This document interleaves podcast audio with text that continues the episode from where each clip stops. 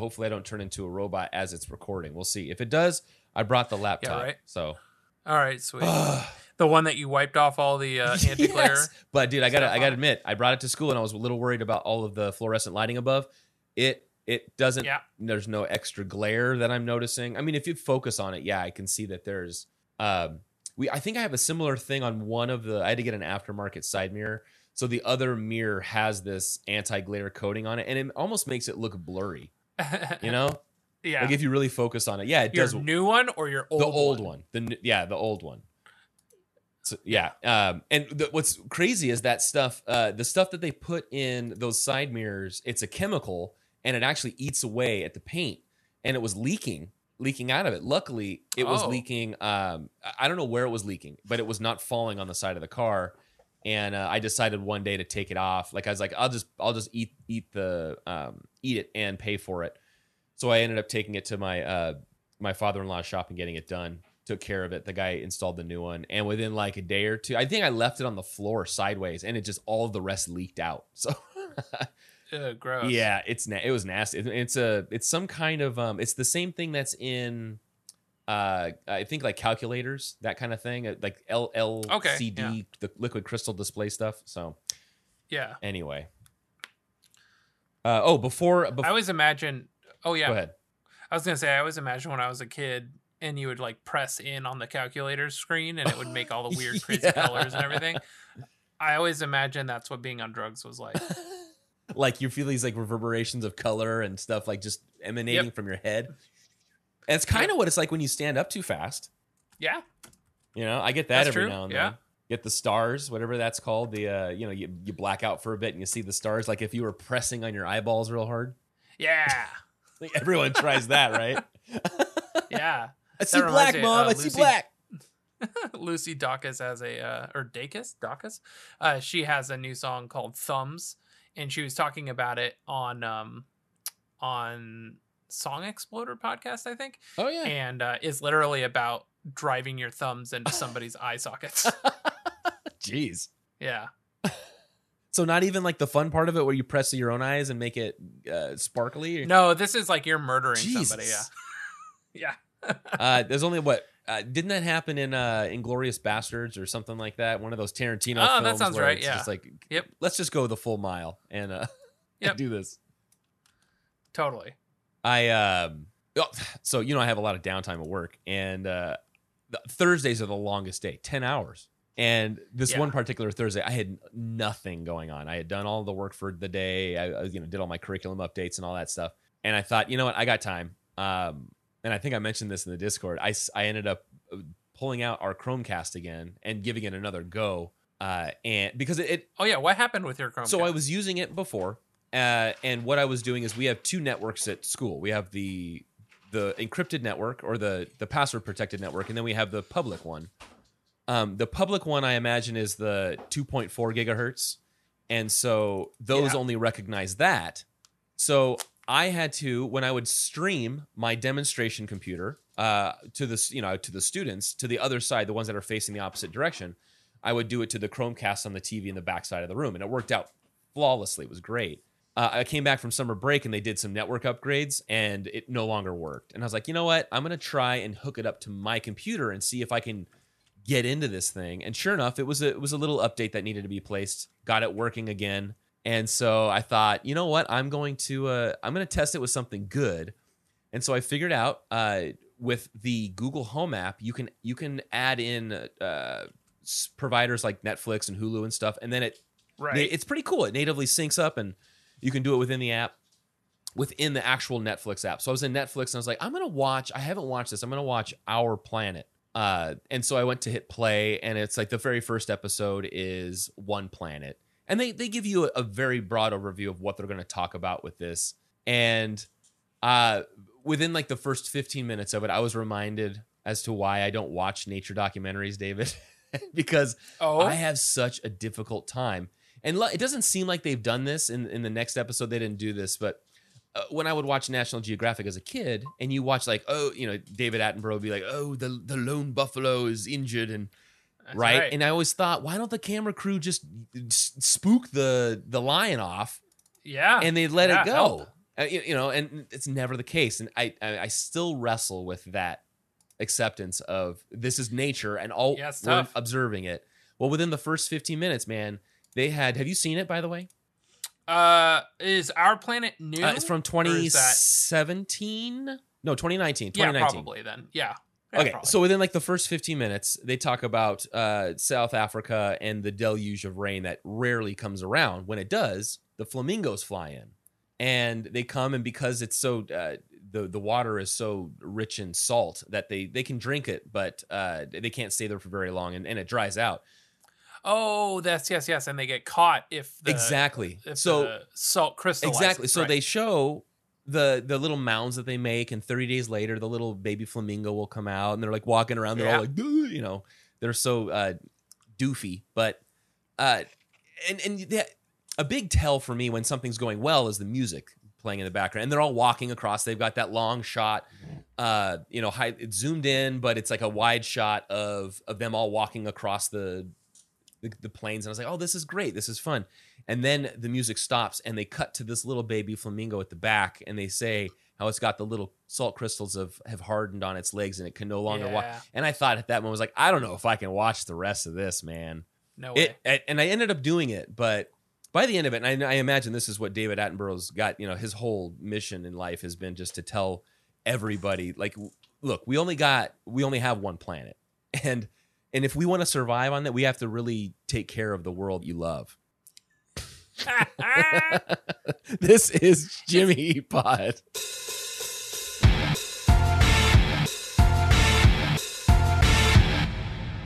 it's true. Though. It is absolutely true. Yeah. Uh, I love David Attenborough. I do too. And I'm so glad that we get figured out on the pod that he is the brother of Richard Attenborough, That's right? right. So the the Jurassic Park. Godfather of Jurassic Yeah. Park. Yeah. There it is. There it is. there it is. Um, uh, what was it? Uh, leftover aesthetics. Uh, I had a couple more people reply last week to our your new aesthetic challenge, talking about that summer that you Yeah. decided to change your whole Sweet. thing. Danielle Roman says In high school, one of my friends was conforming too much, so I printed out a picture of one of those Birkenstock potato shoes. they were ever so popular amongst the cool kids, and wrote, I'll miss you when you're just like them, and put it on his locker. He was not happy. um, so I'll share with you the photo of the potato shoe, but that's pretty good. And I want uh, to see what these look at. Let's see. Oh yeah. All right. This Yeah. is like the the And, uh, uh, leather version of the Dutch clog. Yeah, sort of. Yeah, uh, it's funny because uh, Jenna Batty King, who uh, had uh, mentioned, who we- we had mentioned previous last week, uh, says something about uh, as cool as Kate Fontaine's Crocs. um. So yeah, and then oh, and then Danielle Roman asked uh, if she could get a picture, which is why for your new aesthetic, the artwork I used was a picture of me in sixth grade, probably. Oh, so sexy, man. maybe yeah that's got to be sixth grade. Yeah i'm wearing the what is that the kentucky tuxedo or what's that called? The jean denim on denim? Yeah, it's the more Canadian of a chambray tuxedo. shirt but canadian tuxedo yeah. Um it's uh it's chambray on denim but Uh, I didn't realize that Yeah. was a thing until later on. I told my friends that I had a blue jeans, and then I had a. It was like a. I think it's the same thing you were wearing. It's like a fabric jean material, but I didn't realize that was like a fashion faux pas to wear double jean. I thought I was being cool. we both were. yeah did you know that was me when i shared that Oh, absolutely. Yeah. with my uh oh, okay so Yeah. It's that's a good with one. my jtt haircut oh, totally, man. you actually could rock it tail though. coming out the side Yeah. You know, I just I was thinking about the bartender. it always bothered me bartender. it's funny looking at it that uh the the the swoops are not even on both sides and i remember that being like a, a thing like a big pain point Oh, really? And is, is it because like the hair like, like- rested overnight and then where it was curled up i before don't now? know probably Yeah. probably but if you look like the right side has like a nice swoop to it and the left side it kind of like just kind of falls flat i remember that being a pain point Yeah.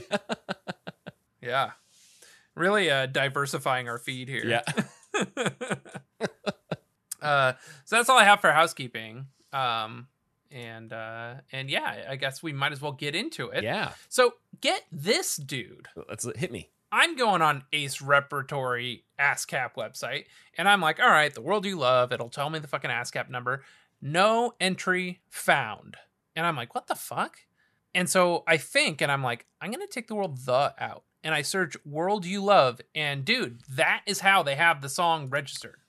I created Everywhere, it's the world you love, but registered with ASCAP, it's world you love. world you love. Yeah. Uh, I don't know why. When I created the uh, the document, my uh, my notes document, I put in "world you love," and I said to myself, I need to go back to Spotify to verify that it's "world you love" or "the world." And sure enough, it was "the Right. world you love." So I wonder if maybe they went with their gut, like, "Oh, that song that we wrote."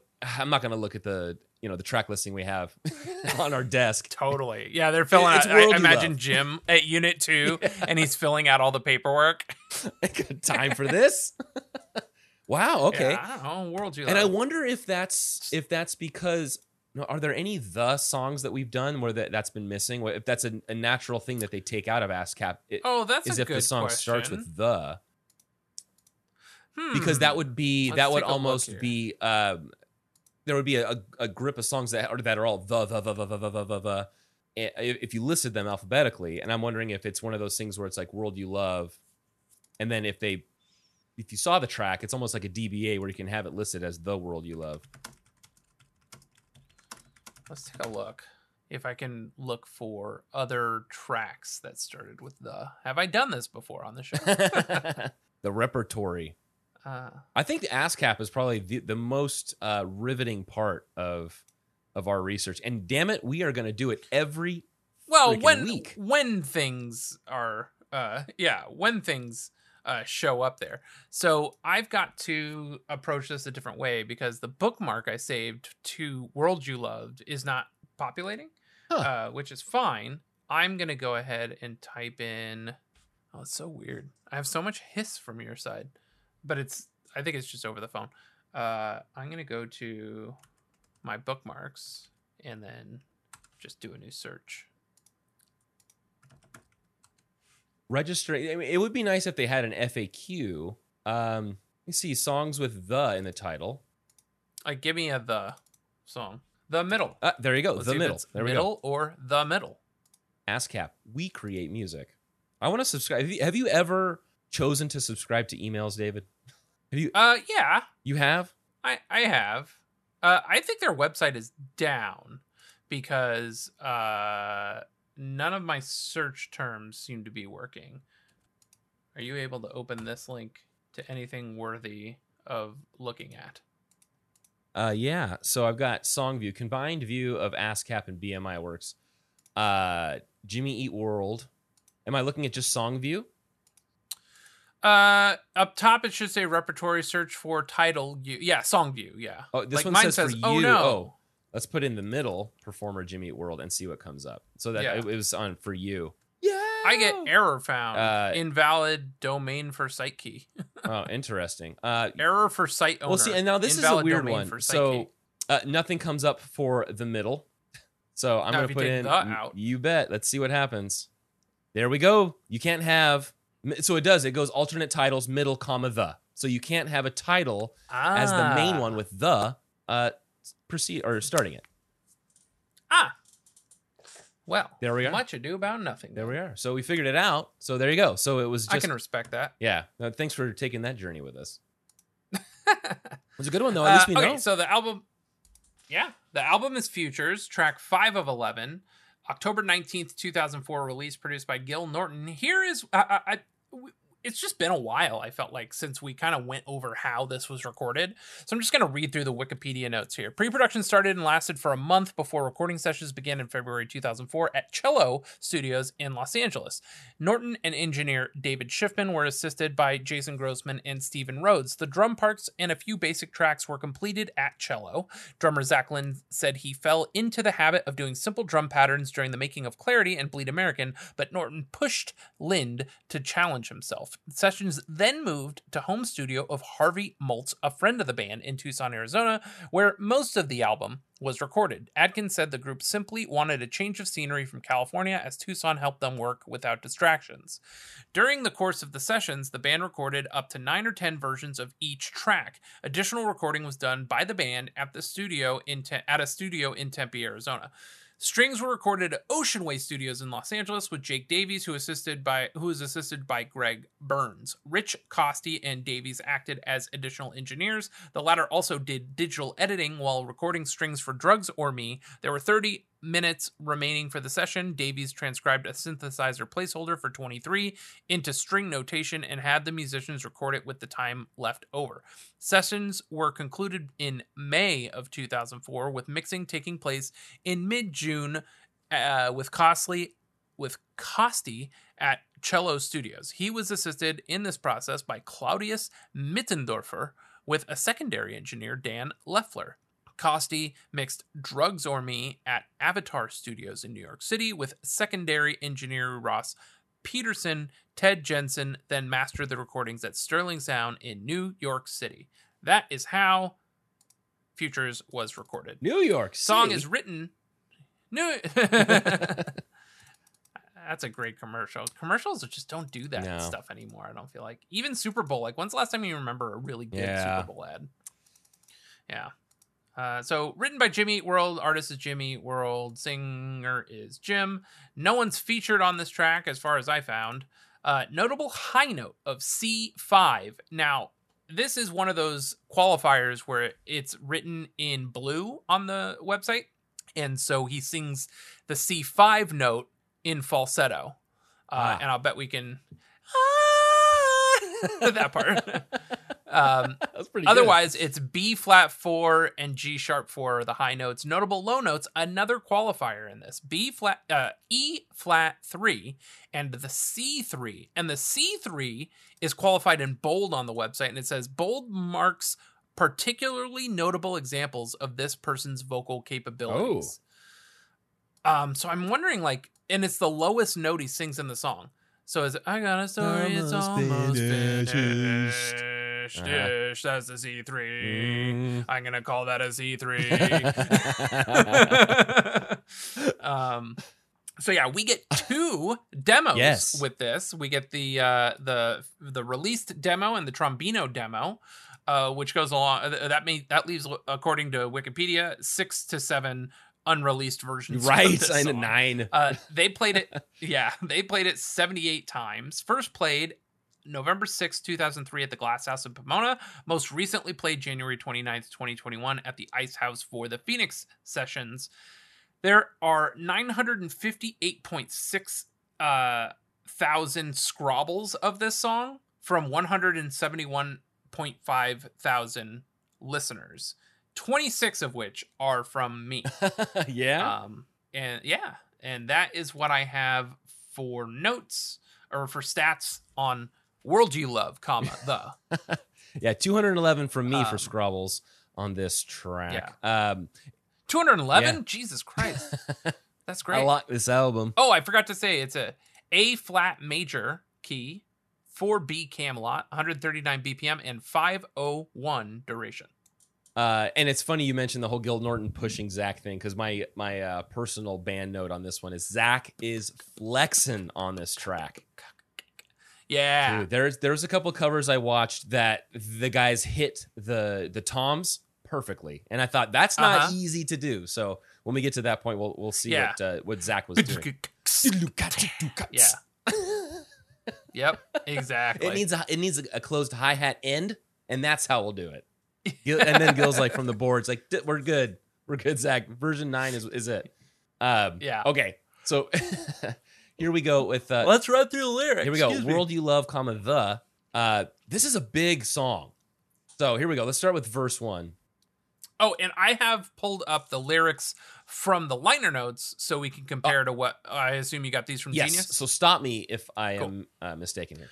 Sure. Uh, I got a story. It's almost finished. Now all I need. So on the liner notes, it's I've got a got story. a story. I hear it. I hear it. And I think I've always said I've, but uh, I I get It's I. the got- Vagat. yeah.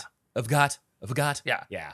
Yep, exactly. Uh, mistake, mistake here. Um, I've got a story. It's almost finished. Now all I need is someone to tell it to. Maybe that's you.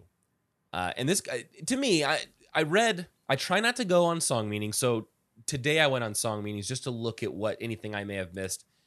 Uh, You can look at it from like love. You can look at it from drugs. You can look at it from uh, these personal demons.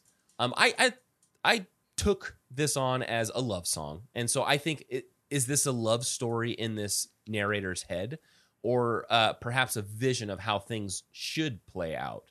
Like maybe he needs to explain or express this to this other person. Is I need somebody to tell it to. Um, Yeah. my story. Yeah, like uh, uh, what is it? Uh, what am I thinking of? The the people of the past told their stories in order to keep the past alive, Yeah. right? And that was how, uh, uh, you know, storytellers were just that. Like they were just keeping the uh, history Right. alive And- by telling those stories. and those and those who choose not to uh what is it uh, choose not to uh remember history the the failures and and uh, events in history are, are doomed to repeat it so by keeping That's the right. stories alive you don't you know you're kind of keeping people from uh making the same mistake twice uh our time is borrowed and spent too freely every minute i have needs to be made up but how uh, i think time is borrowed uh, is a reference to to them saying their time is already gone and they may have wasted it uh, and all this time going forward, uh, the narrator will be trying to catch up on those lost minutes. But how do you go back in time? I mean, how is that even possible to make up for all this lost time? Uh, And Hmm. and that's the that's the question that is sort of being posed. I don't know if it's the full question yet. And then the the answer right here, or what his try is, is going to be: I'm looking for a nice way to say, and in quotes, I'm out. And then it goes, I Right. want out. And I think this is what the narrator's saying. I guess what I'm trying to say is uh, and maybe in before he was kind of dancing around saying this, uh, but by saying it in quotes in two words with a period at the end of it, I'm out. Now he's just he's getting down to it and saying, um, I, you know, instead Yeah. of me being non-confrontational and uh, maybe being a little passive aggressive in my delivery, I'm out. I don't want this anymore. I want out. Yeah.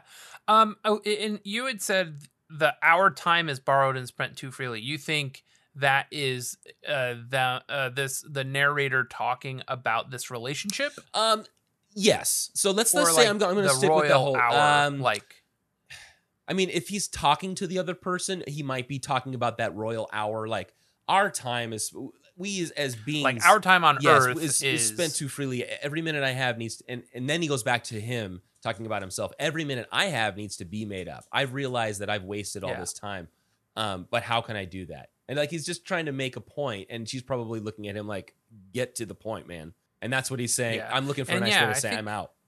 Yeah and they didn't put that in quotes but i i do agree that should be in quotes Yeah. i like the punctuation on genius there. Yeah, a nice way to All say. right, it. Okay, verse two. Uh, I fall asleep with my friends around me. Only place I know I feel safe. I'm gonna call this home.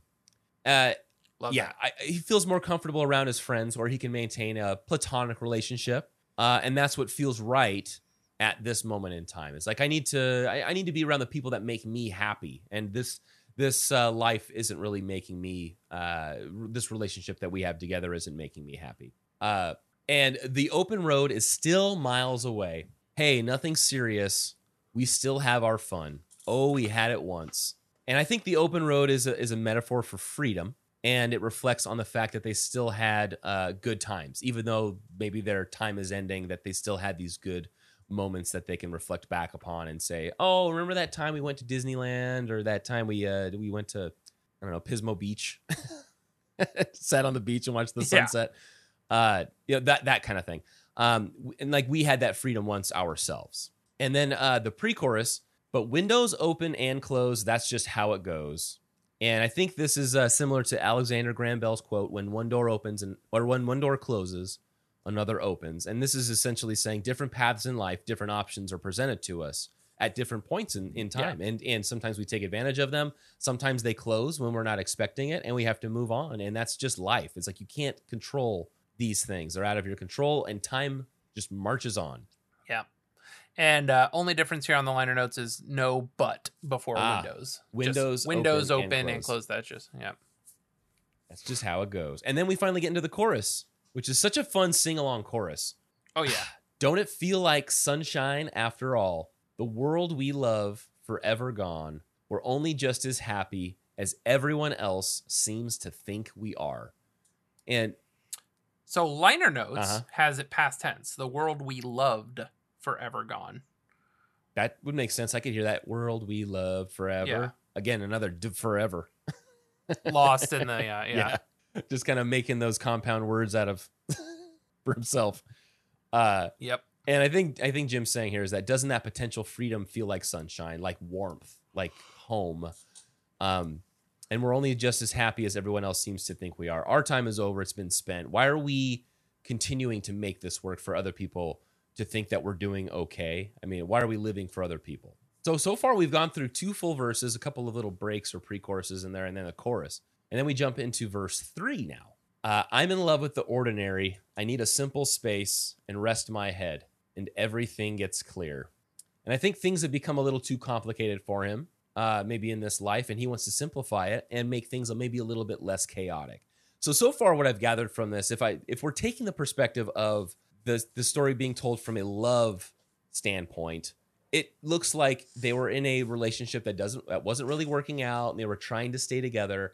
And this individual has sort of in behind the scenes been thinking about this other life that they could be living, that they wanted to be living. Uh, and now it sounds like in verse three, they're they're look they've made the leap of saying I'm out, but now they're kind of in that moment of okay, the hard part is over, the band-aid's been ripped off. Now let, I'm going to go through and tell you why I want to live this life, like she wants, like she wants to hear it, right? um, Yeah.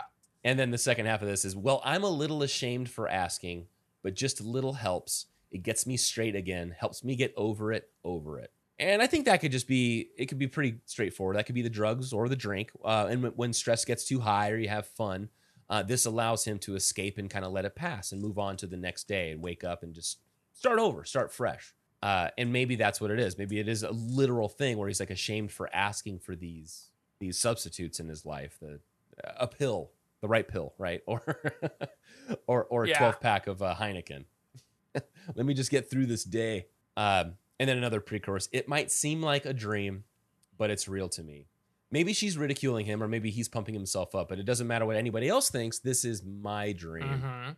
Um, and uh, and then the final verse here is, "You should see the canals are freezing. You should see me high. You should just be here, be with me here." And maybe at this point he's moved on. He's traveling. Uh, he's trying new things.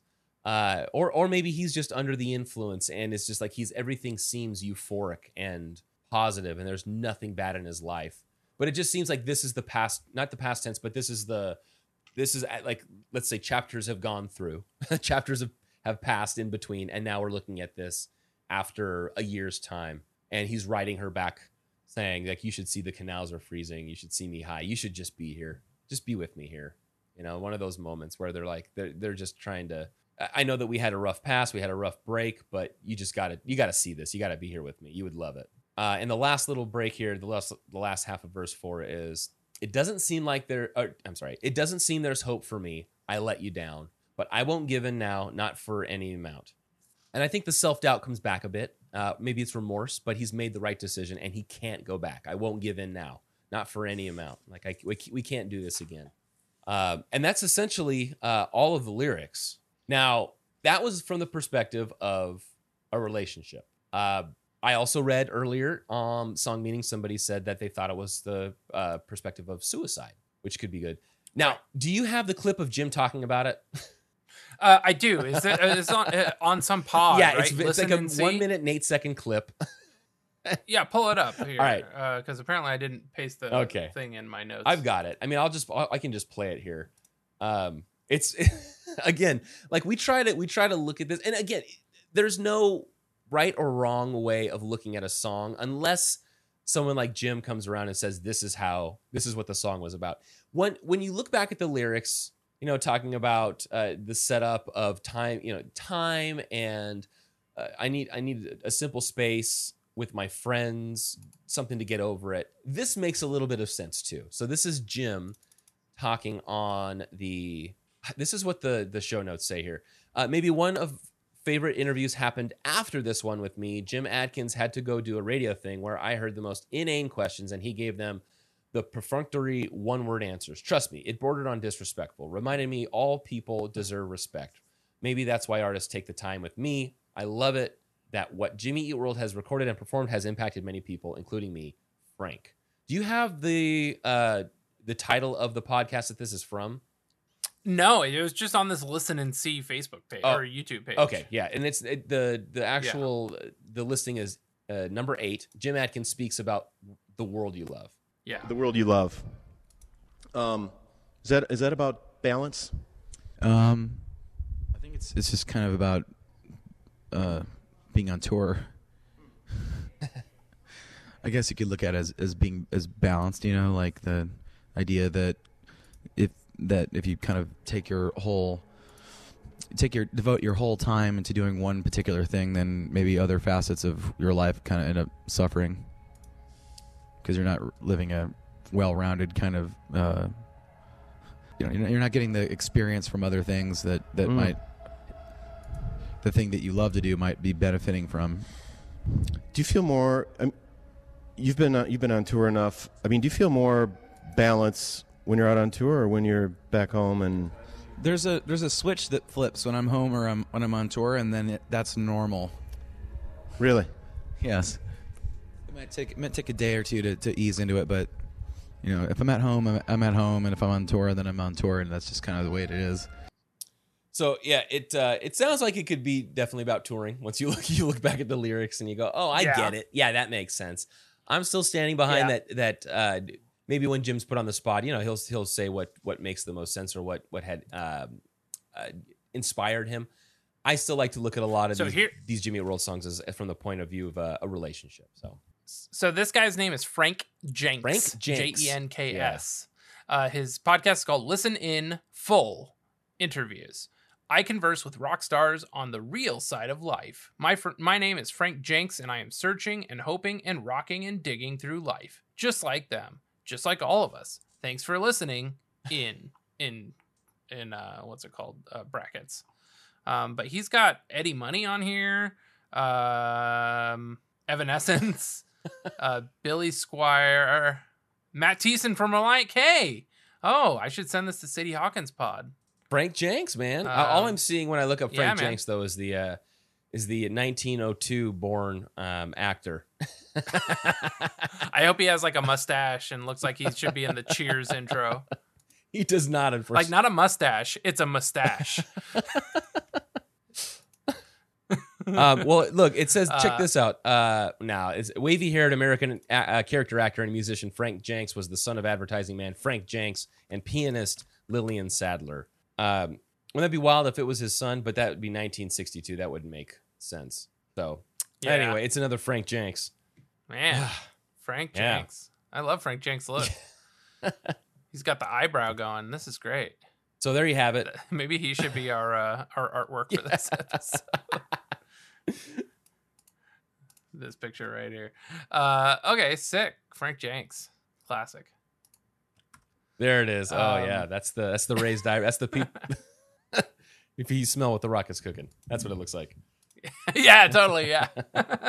okay, let's uh, uh, let's take a listen to these demos. Um, and I guess maybe we'll listen to Trombino demo first because that would be probably the ver. Now, what did we determine about these demos? Are there Gil Norton demos? Or are there pre Trombino demos, then Trombino demos, then they went and recorded with Gil Oh. Norton? I've already forgotten. Oh, what were we talking about with that? Uh, I have a feeling, and I'm asking this for a reason because the lyrics are closer to the released version in the Trombino demo, if I recall correctly. interesting. So let's listen to the demo demo and see what we think that sounds like. Uh, do you Uh, have know it what? No, is that one in the pull it up? drive? I I have the one. Uh, I have the demo that's on the new. I think they're both on the drive. I have the new deluxe uh, queued up, but that is not the demo demo that I believe you're talking about.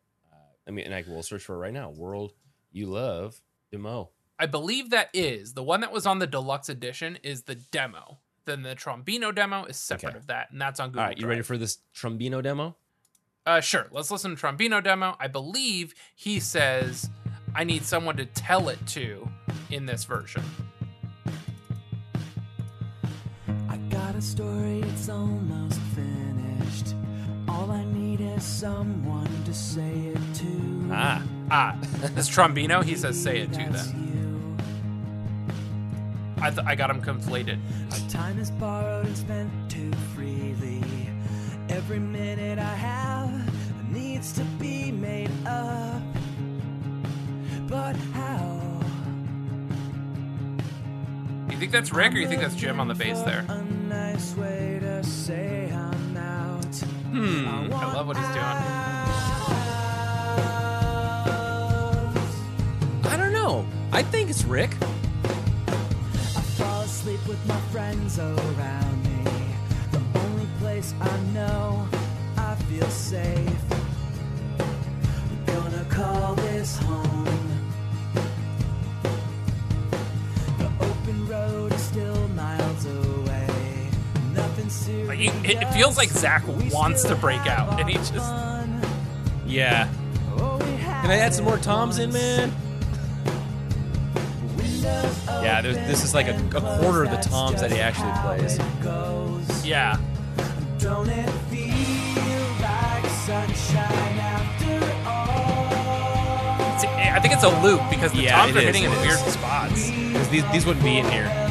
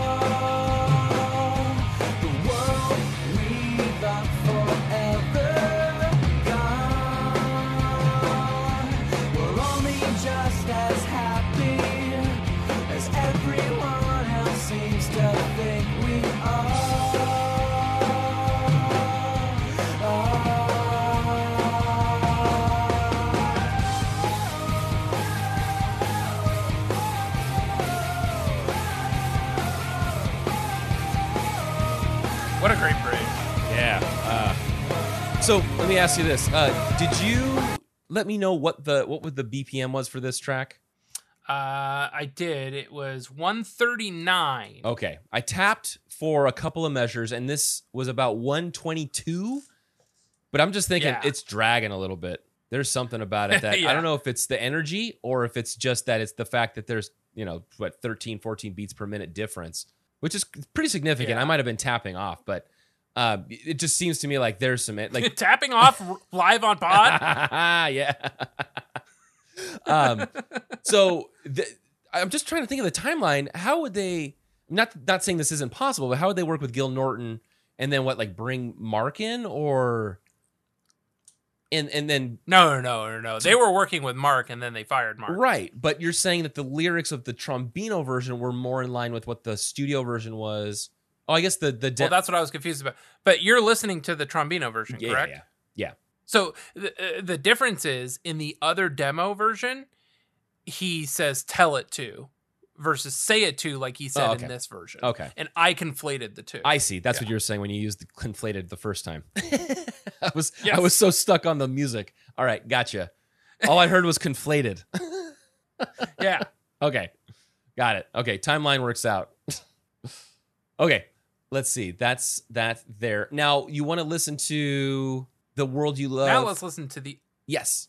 the other one, which I guess we'll call the Gil Norton demo, Yeah. but could potentially just be them recording between Trombino and getting in with Gil. Right. Now this one sounds Who's to say? Right. Yeah. yeah. So the other one sounded like I, it's tough to say if that was if that was uh, Jim or Rick on the bass. It might have been the quality of it made it sound more like Jim's playing recording, but it could have it could have just been Rick laying down something simple. I don't know.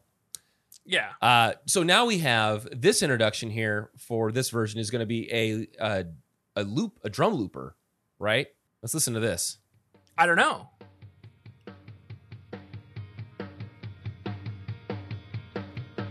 I got a story No, I guess it's Like just that sounds more like the beat. yeah, it's just flattened out. That's all.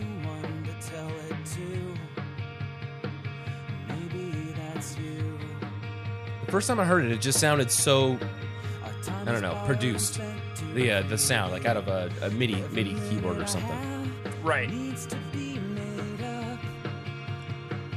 I do have a note about the snare he used, so I'm looking for Please tell me it's an acrolite. say I'm out. who who can know?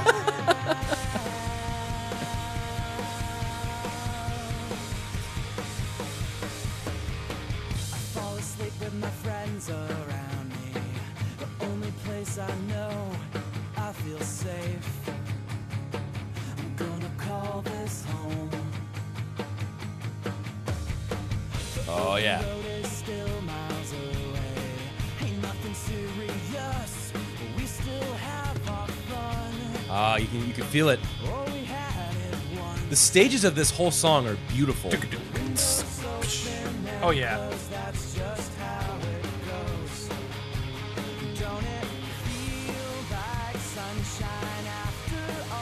Like even when he comes back into verse three, it sounds like they're starting the song a third time. Different Yeah. instruments in the background. I love it. Only just as happy as everyone else seems to think we are. All the crashes drop out, and it sounds like it's starting back over again.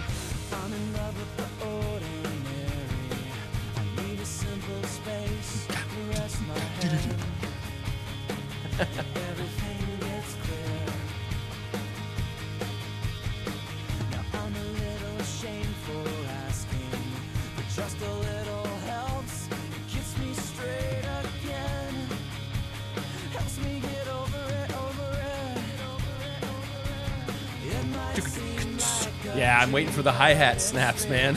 Yeah, man. Don't it feel like sunshine after all? that one kind of sounds like it's got that that same like, hey Zach, play a few bars of this and we'll just loop it back. Doesn't it? Like the Yeah. the tom runs. It's just the the Tom's hitting weird spots. Yeah.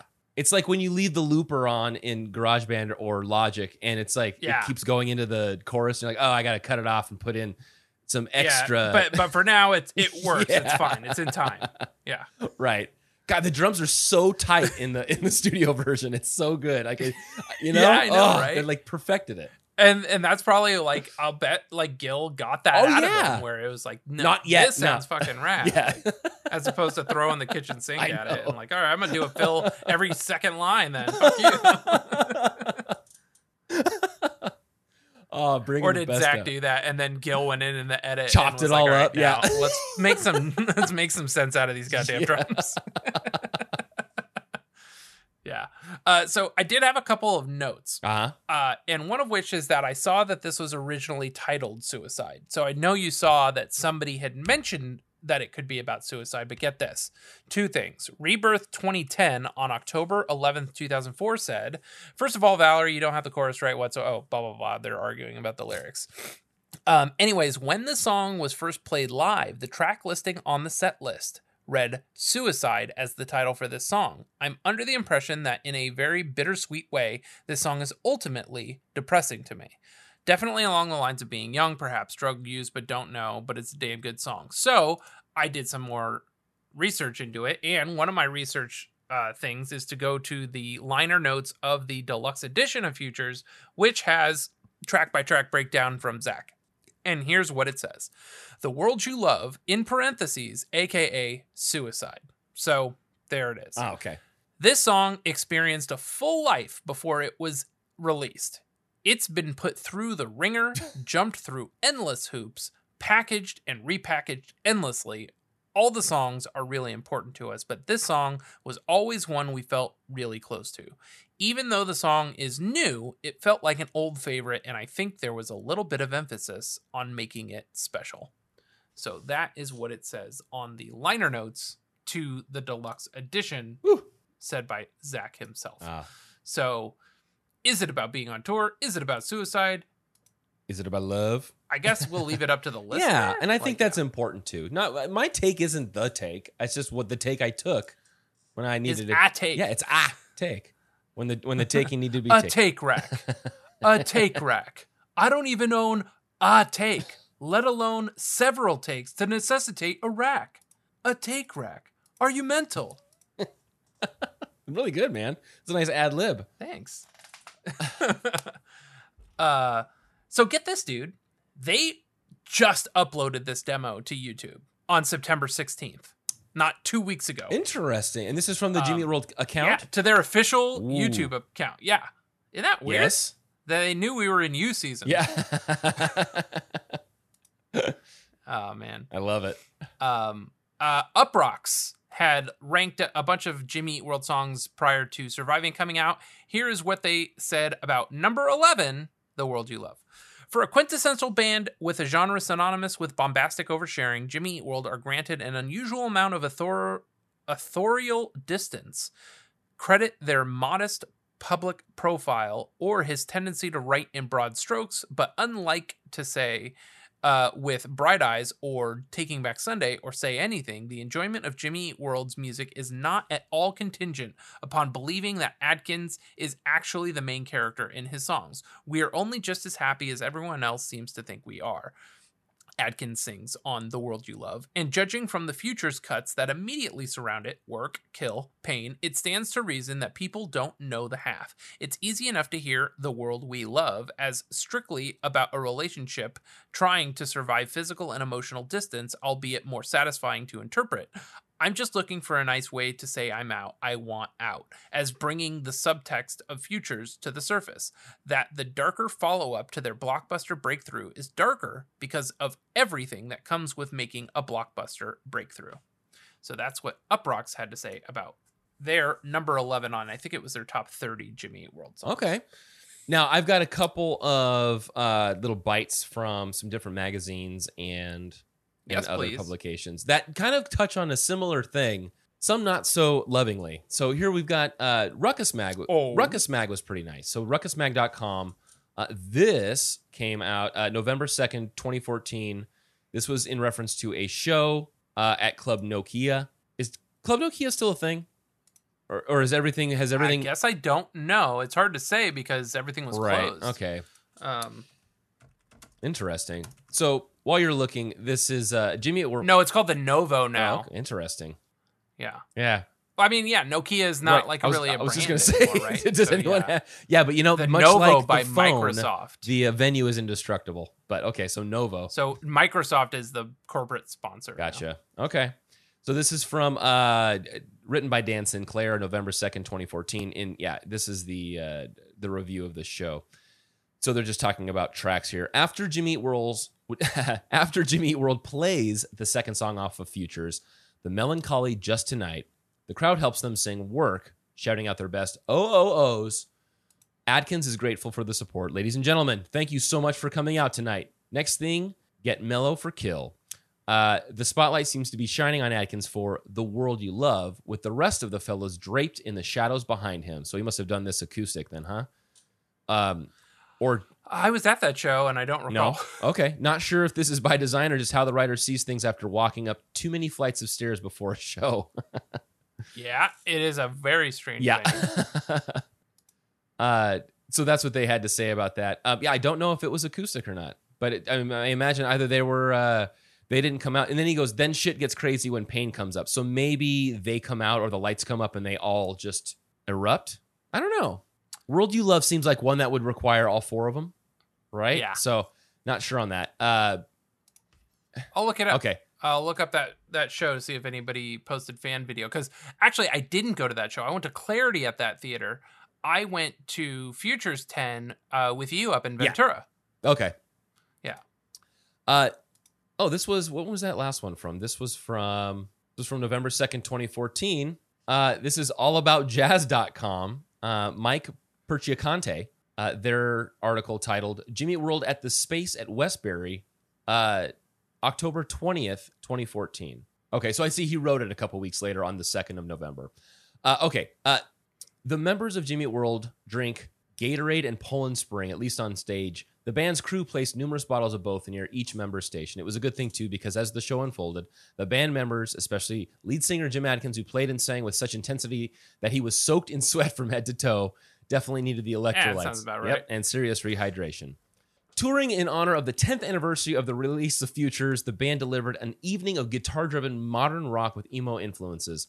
After a quick opening set by Mini Bosses featuring a cover, a killer cover of Yes. Billy Joel's Moving Out, the band kicked off the evening of Futures from the same uh, album of the same name. The band was in fine form, functioning on all cylinders like a well oiled machine, satiating the capacity crowd at the mid sized Long Island venue by playing the rest of the seminal release in its original running order. Just tonight, Work, with its sing along chorus, and raw and emotional kill, The World You Love, prior to which Adkins thanked the audience for coming. So, same thing as the show uh, from before. And then Pain, during the, which the audience joined the band uh, on Takes My Pain Away chorus. Oh, they missed. They had a couple of misspellings here. They said Jimmy Word, Jimmy Word first, and then ban instead of band. But Oops. yeah, again, another uh, looks like another live show review there. Um, ah, the Amherst Student Archive. Eclectic Futures Oh. captivates with lyrical genius by Ashley Armato, staff writer. The beauty of Futures in it is in its diversity. Although the band members have never considered themselves emo, many of its past tracks have contained dashboard confessional-like qualities. What they have done with this album is simply incredible, combining fast punk rock with beautiful melodies and ballads. Never before has Jimmy World displayed their ability to dominate g- various genres at this level. One of their trademark trademarks which lives on in futures is their knack for creating catchy hooks and choruses while retaining a sense of meaning. Despite their acceptance by the mainstream, Jimmy World and their music has avoided sounding contrived or manufactured. Ah, the fifth track, "World You, "The World You Love," sounds more like tuned down punk than emo. With its awesome guitar solos and strong climaxes, the song really stands out. So another little uh, simple review there on "The World You Love." At least they they didn't uh, talk trash on it. I think these next couple I think are pretty crappy. Uh, let me start with. I think the Columbia Tribune Yeah, yeah, the sounds Columbia pretty Tribune. the last time we did uh, a futures track, uh, we we brought up this individual's article. This is Eric Danielson from the Columbia Tribune, uh, posted July 9th, 2015, and he just made a wish list for what they would play uh, in Mesa when they played uh, their show for the locals. And he wanted Kill from Futures, uh, saying also to de- to defend this, the first half of this now decade old record is practically flawless. A number of tracks, including Work and The World You Love, would get over in an intimate setting. Uh, trying to settle on one song, I went with the demo versions featured on the album's extended edition and was reminded again why Kill might be the quintessential Jimmy World song. Its quiet verses and roaring refrains would afford Adkins the opportunity to turn on a dynamic dime. So, a couple quick mentions here. The last two that I have uh, one is from the eagleonline.com 2004 this is november this article was posted colleen mccarthy ugh when jimmy world sang platitudes in a praise chorus on their last album it was forgivable because their candid idealism was actually refreshing but now they use their signature style as a vehicle for a stack of generic grievances that whine sullenly and often unimpressively while there are tracks on this album that can annoy even stereo speakers, Futures is not a failure. Wow. Ah, amid the oversized rock phrasing and psychiatrist chair lyrics that assault the listener for most of this album, The World You Love feels like a comfortable refuge. With this song, Jimmy World proves that they haven't lost the knack for what they're good at, making cliches of both style and expression new and palatable. Um, so maybe I take it back a little bit, kind of like a, a slap in the face though. Before talking about uh, you know a praise chorus from Bleed American and and what you were saying about you know they had to kind of continue and, and go back to a di- their Futures is a different sound from Bleed American, and I don't think that it's kind of like with with Weezer fans and expecting the next album to be just like the last. No, like they're doing this because this is a concept. This is a concept. This is something they're trying, and that's why they're Weezer and they're not some other band. Uh, last last little one I have is from uh, October 22nd of 2004. Entertainment Weekly says, ah, the middle Jimmy World's bouncy O2 smash urged listeners to live right now, but on the gloomier follow-up to their platinum self-titled discs, quavering singer Jim Adkins sound preoccupied with moments past. We still have our fun, or we had it once. He moans Debbie Downer style on "The World You Love." Oh boy. Yeah, that's the best part Yeah, is his delivery. I know. Uh, are the guys who smuggled emo into TRL via cheery anthems now trying to drive the kids away with bleak dirges? Not quite. But the Arizona Quartet has sacrificed some of the poppy immediacy of its previous album, instead reprising the expansive moodiness of the 1999 cult fave Clarity. Wit- witness the pretty but droning ballad "Drugs or Me." Screw you, Entertainment Weekly. and who wrote this article? Brian Hiatt. Yeah, I mean, who's going to Entertainment Weekly for their Right. hard hitting? Yeah, he probably he Re- probably felt music slighted by reviews, I his uh the editor. He's like, I, I gotta do the. no one's gonna read my article on Jimmy Eat World. But luckily, he gave it a B minus. So Yeah. that's all I got, man. And then uh, also, uh, very lovingly, uh, Chorus FM put a nice little uh, mention and a link to the Futures uh, Deluxe Edition, just announcing three weeks ago. Jason Tate says that a deluxe version of Jimmy Eat World's Futures is now up on streaming services, featuring demos, rare songs, and new masters of other tracks. So give him a shout out for posting that, both the Apple Music and Spotify. Thank you very much. That's right. Yeah. He's the man. He is. Uh, here's the consequence of sound blurb. Also, when they did their run up to surviving, uh, this is uh, so uh, also they had like what makes this a Jimmy Eat World album? What's different about it? What's on the cover? All that type of stuff. Here's the verdict Ah. for Futures. Perhaps this album didn't attract as much attention as Bleed American because it's gasp dark darker and heavier. That's actually a bit ironic considering songs like Futures and Nothing Wrong should have resonated well with angry young folk of 2004. The fact that Futures wasn't released as a single until after the 2004 elections probably didn't help. 23 and The World You Love harken back to Clarity, while Pain and Just Tonight put an edge on the catchiness of Bleed American. The fact that this record didn't cement Jimmy Eat World's status may be more a byproduct of the three years between releases than the material because it's a damn fine effort. And it was interesting, like back in those days, like it's hard to believe that there was only two years between the release of Enema and Take Off Your Pants and Jacket. right. And um, I mean, what other? I felt like they would always rush a band to do the next record after they had a big hit. and that Uh, shows just how di- i mean it, I- i imagine that there's the reason why they're doing that uh, maybe there's historical data that says oh we have to we have to strike while the iron's hot.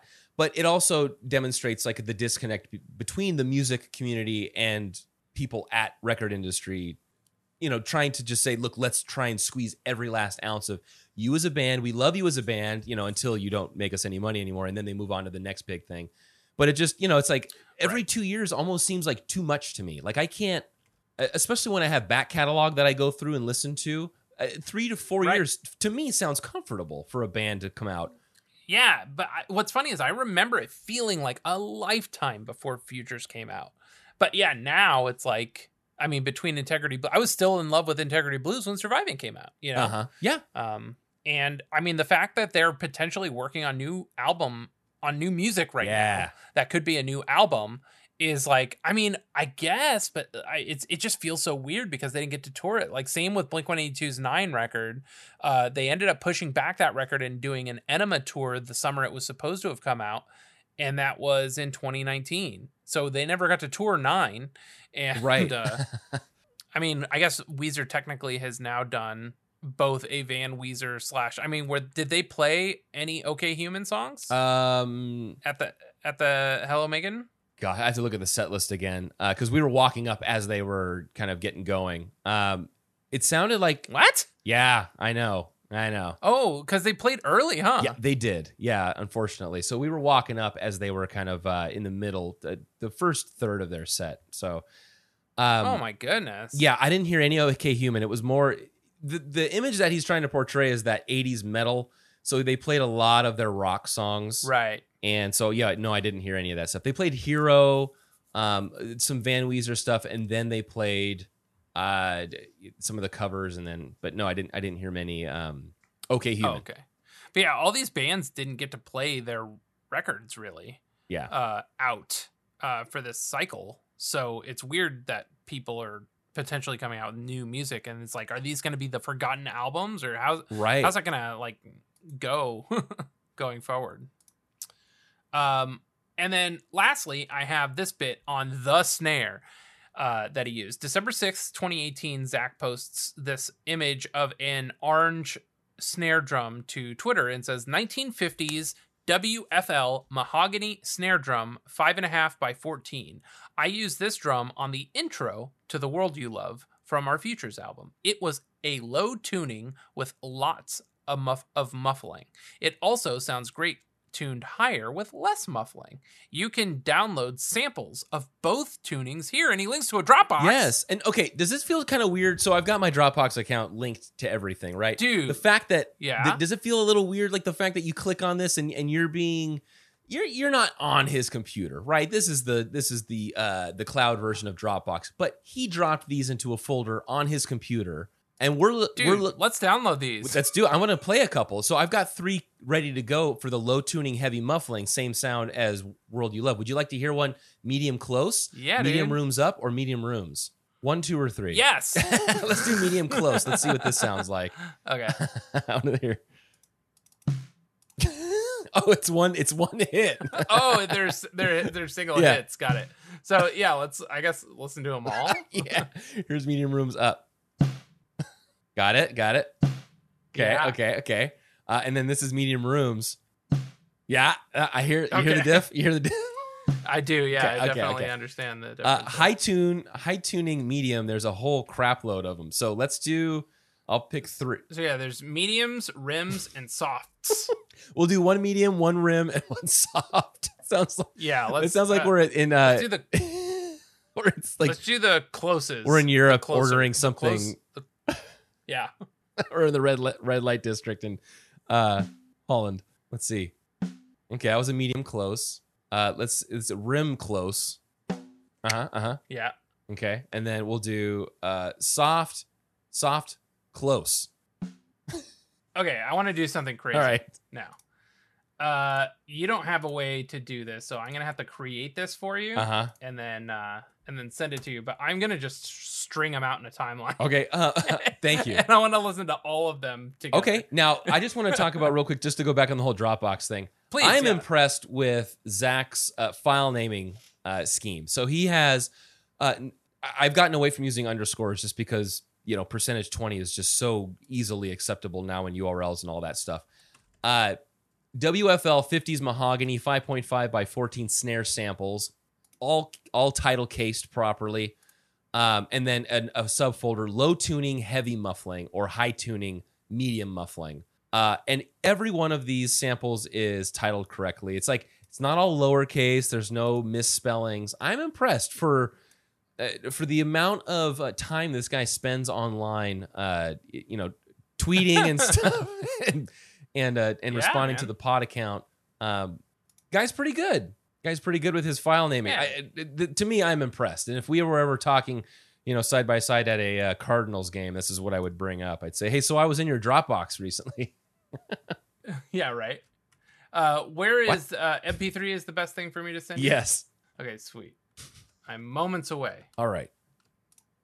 I'm going to add a new playlist called The World You Love or World You Love. Uh, I'll drop it in, man, whenever you have it for me. Okay, I am listos for that. So that's cool. That was quick for you to download and then just string them all together. So it'll be neat to hear them because he's got what? Like is it 2 seconds of just drop off after after the hit? Uh, two seconds of drop. Oh yeah, probably. I don't. I didn't look at that. I just uh, I just hit export. Okay. Or, you know what I mean?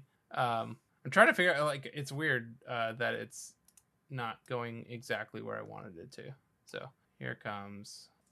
Oh, here it is. This is the this is the the file. Are we ready for this? Yeah. Dun, dun, dun, dun, dun. All right, here it is. This is the WFL 50s Mahogany 5 1 in all different variations. Uh, close rim, uh, room, all that stuff.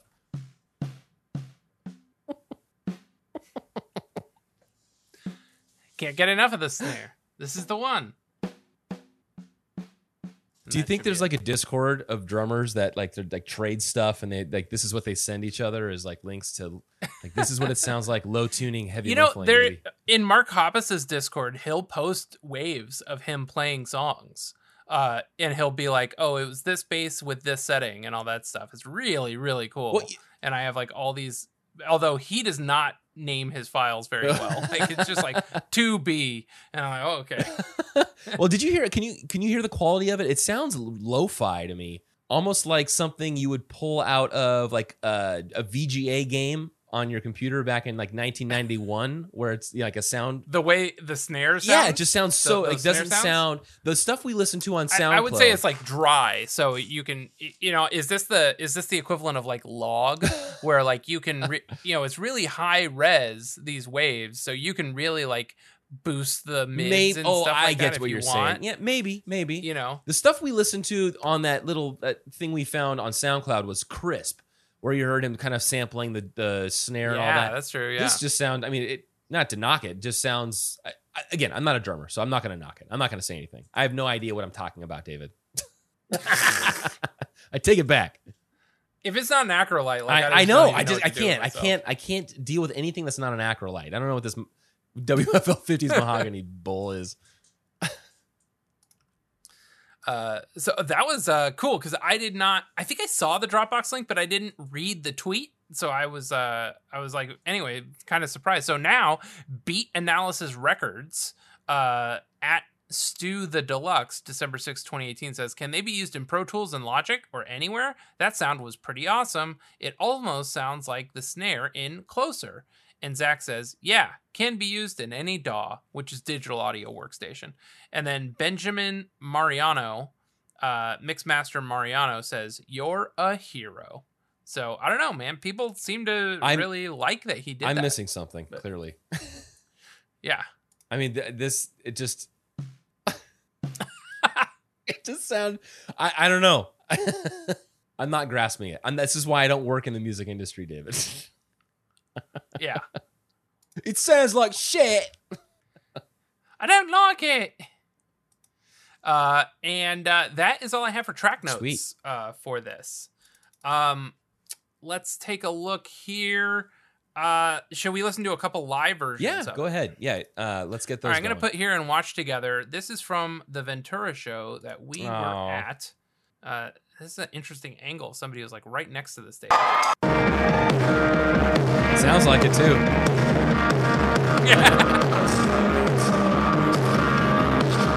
I was not this close at that show.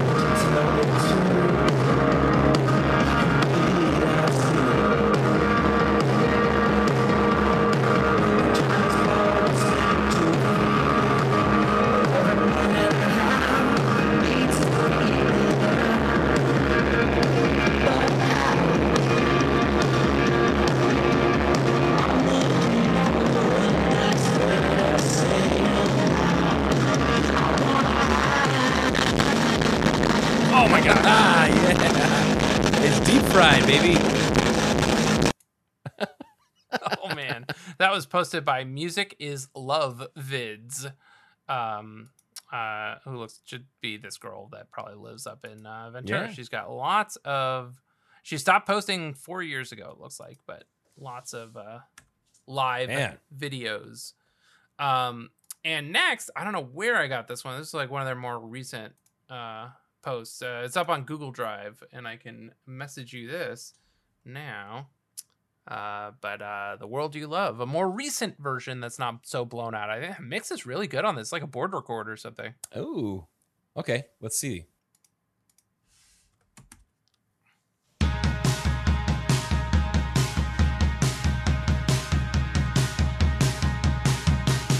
Got a story, it's almost finished. Now all I need is someone to tell it to. Maybe that's you. Our time is borrowed and spent too freely. Every minute I have needs to be made up. So clean. But how? It's like a big workout for Zach's calf. nice way to say I'm out.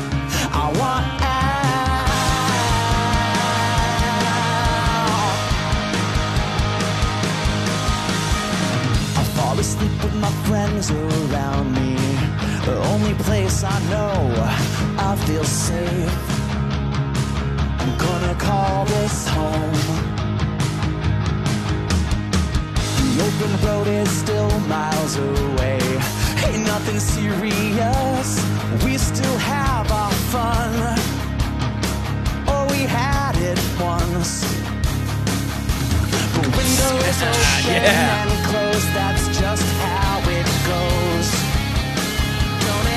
Feel like sunshine after all?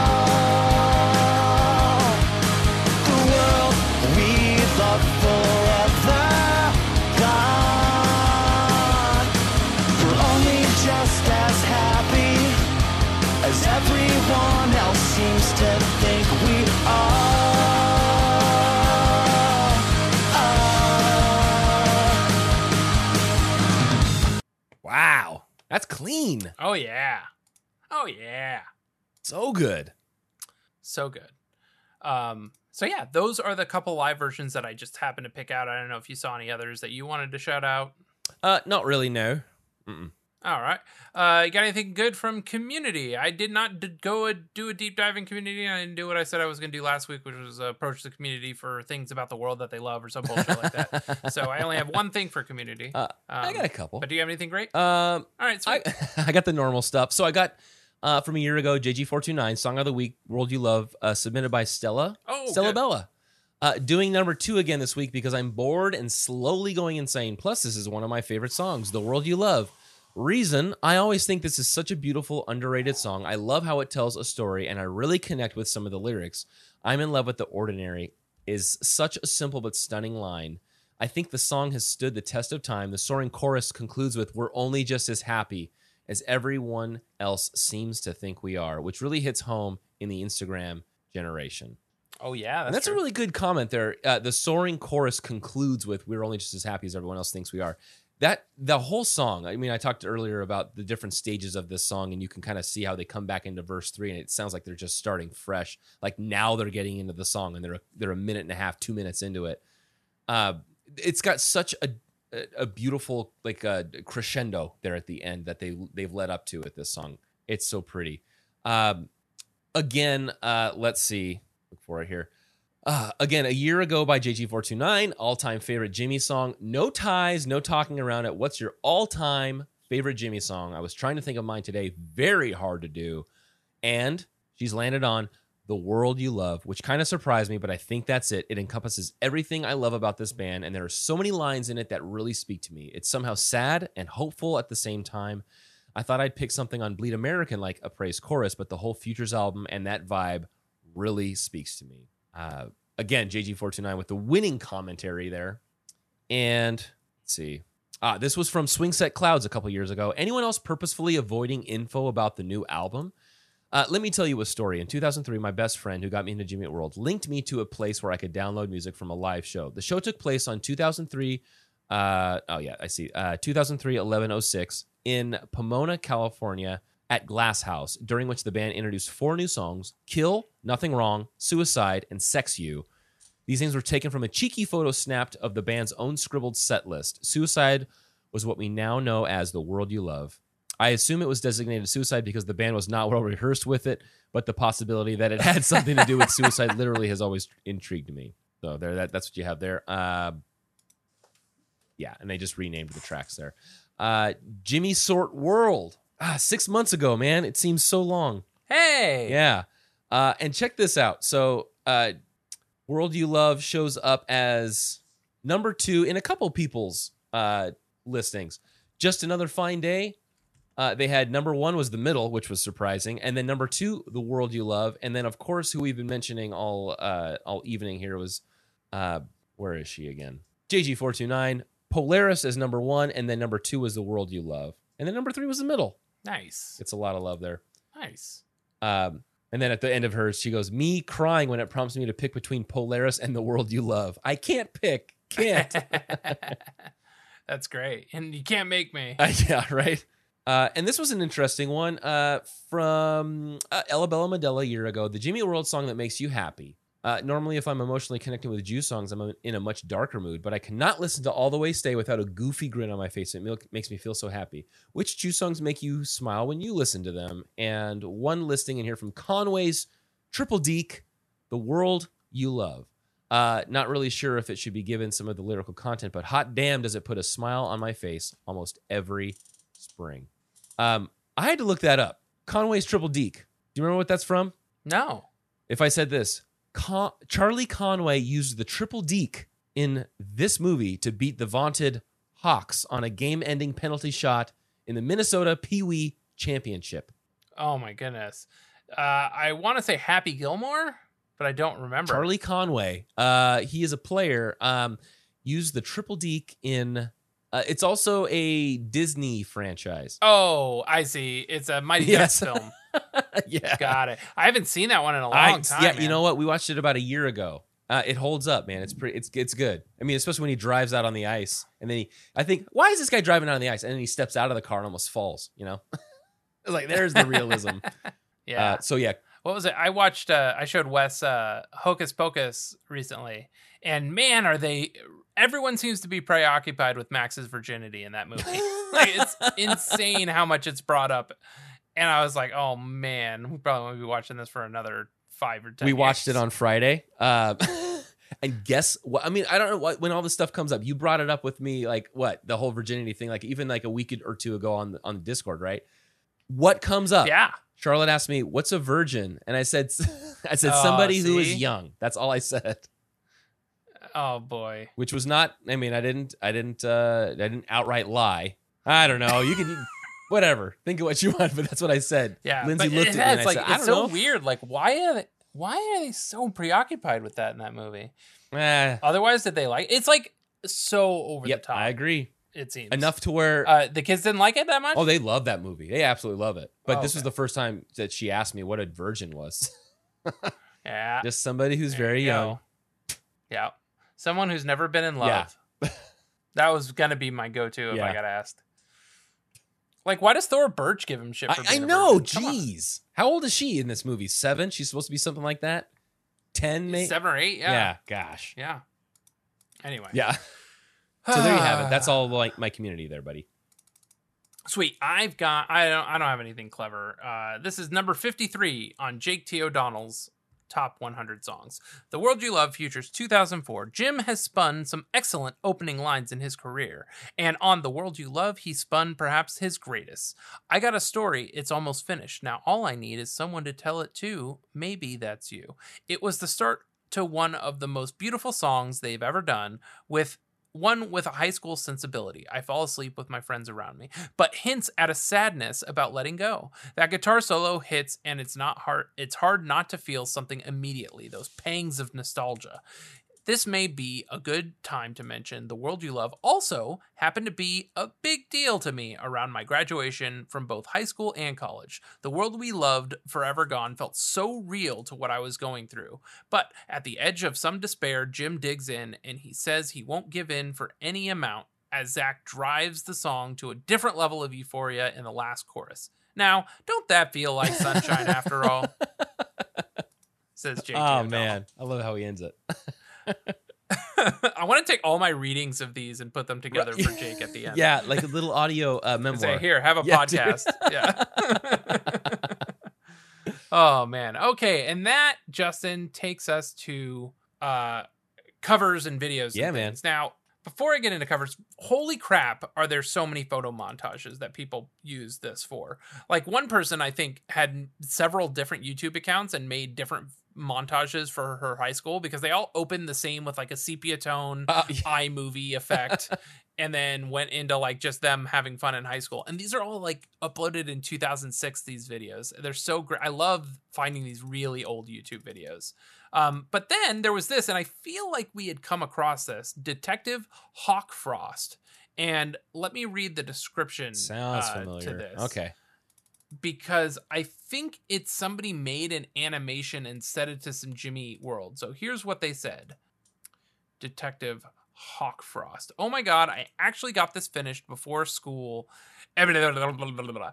Mind, hey, why don't you do that one song by Jimmy Eat World? Me, mate, I would say I would do this one song when I'm more experienced in animating. Plus, I said I wouldn't do another Jimmy Eat World song.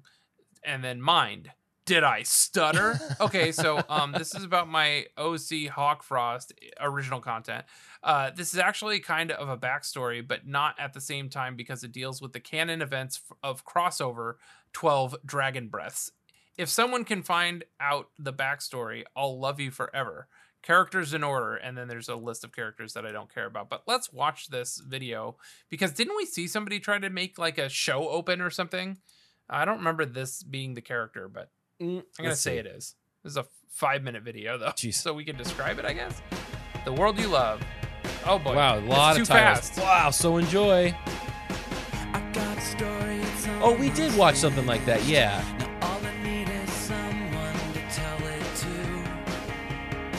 Uh, it looks, uh, you know, it's like an anime style, right? You Tell by the big eyes. Is that a fox's butt? I don't know. Oh, it's a Oh, bird. it's a bird. needs to be made. That's a butt. Flies off. Oh, paws down. I see. Oh, this is cool. It's got the little cues. This is uh, very much like a storyboard.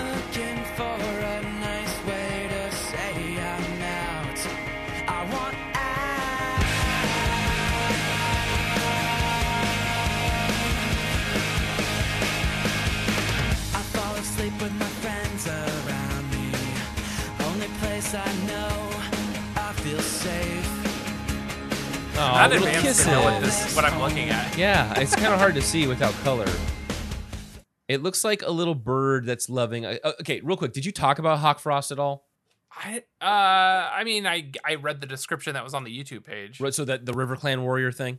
Oh man, I don't remember saying anything Okay, about that. the- so I? Hawk Frost is a character. Uh, it's a Warriors fandom.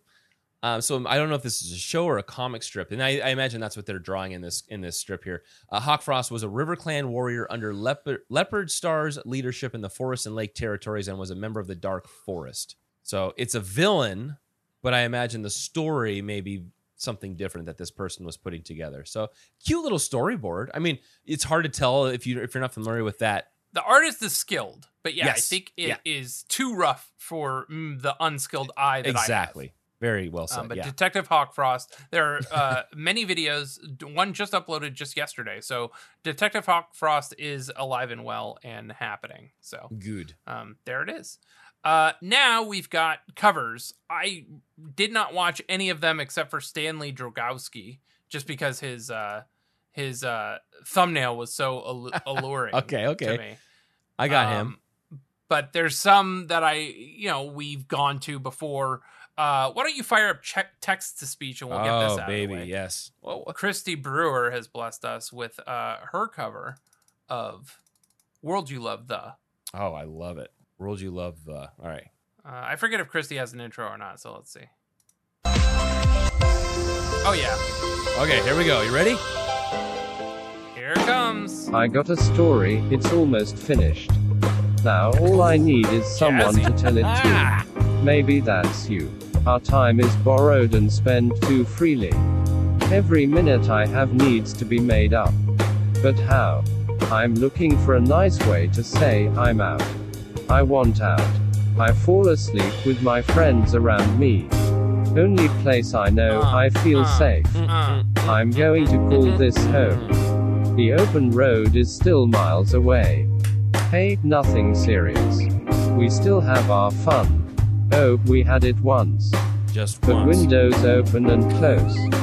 That's just how it goes. Don't it feel like sunshine after all? The world we love, forever gone. We're only just as happy as everyone else seems to think we are.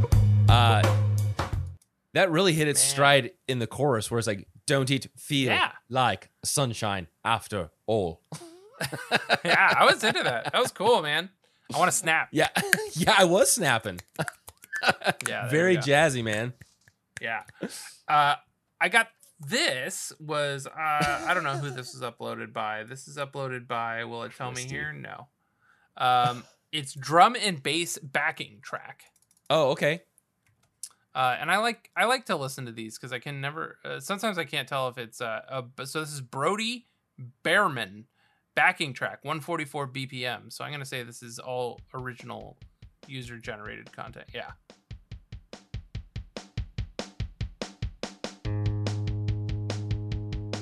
I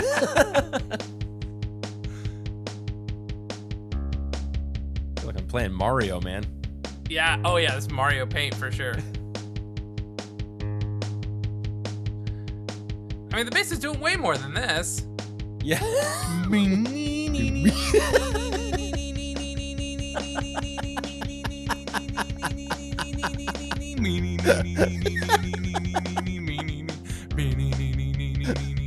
Not David. It's just it goes.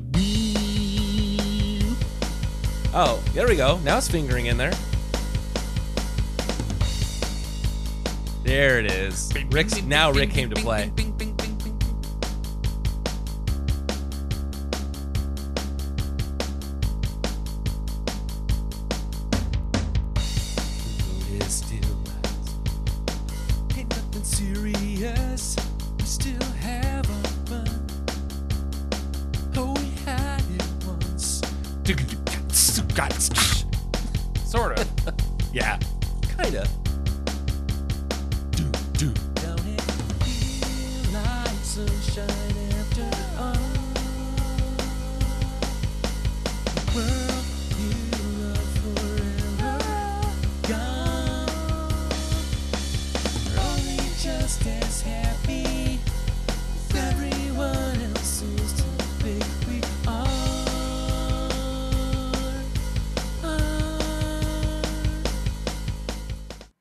Hey, not There it bad. is. Yeah, man. There it is. Very basic, but right on. Yeah, if you want to play guitar and sing to something, there it is. Yeah, there Not you sure go. why just drum. What if I was a bass player and I wanted to play along with guitar and drums? Or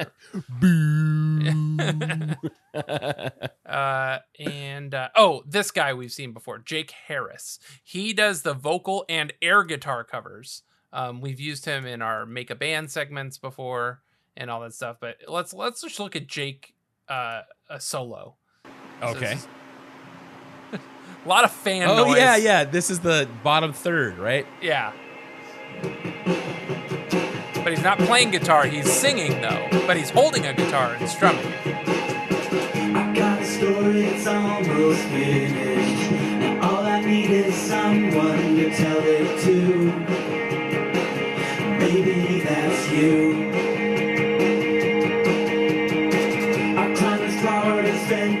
Like he's got rhythm, his strumming is great, but he's just like for some reason not actually playing.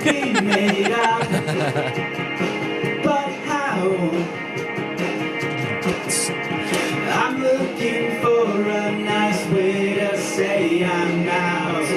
I want out. So my headcanon for Jake Harris is that he's the teacher and this is his music room. And then like this is his long Thursday. Like, you know, you have your long Thursdays.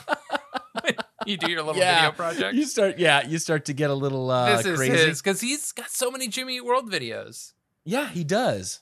Um, and they're, I mean, he's got a great voice. Yeah, I'd like to hear him in a, him, him in a band in the right in the right environment. Yeah. Uh, Like, look, he's doing a Matt Skiba and the Secret song here. Let me pull this up. Like, not just Jimmy Eat World. This dude like does it all. same venue, or uh, is this in a? Uh, s- I think so. The the thumbnail. Oh, maybe in my head canon, where we've just turned the camera to the other side of the room.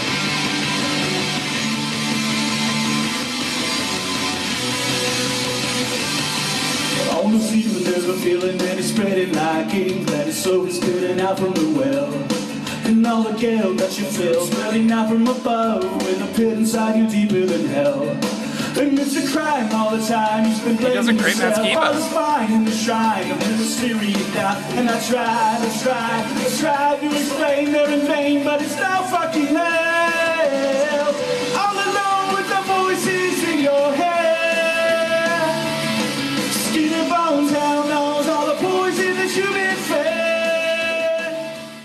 So good.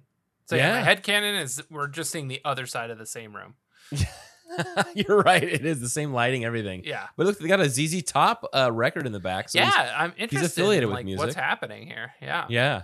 All right. So those Okay. are like the others that I have. Now I've got like a drum cover, some acoustic boys. I've got uh, a a band, I think, um, a couple pianos, and an acapella.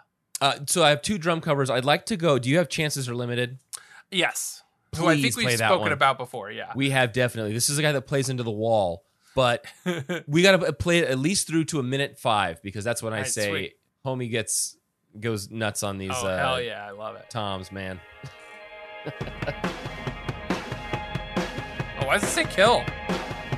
Yeah, you know what? Didn't even notice.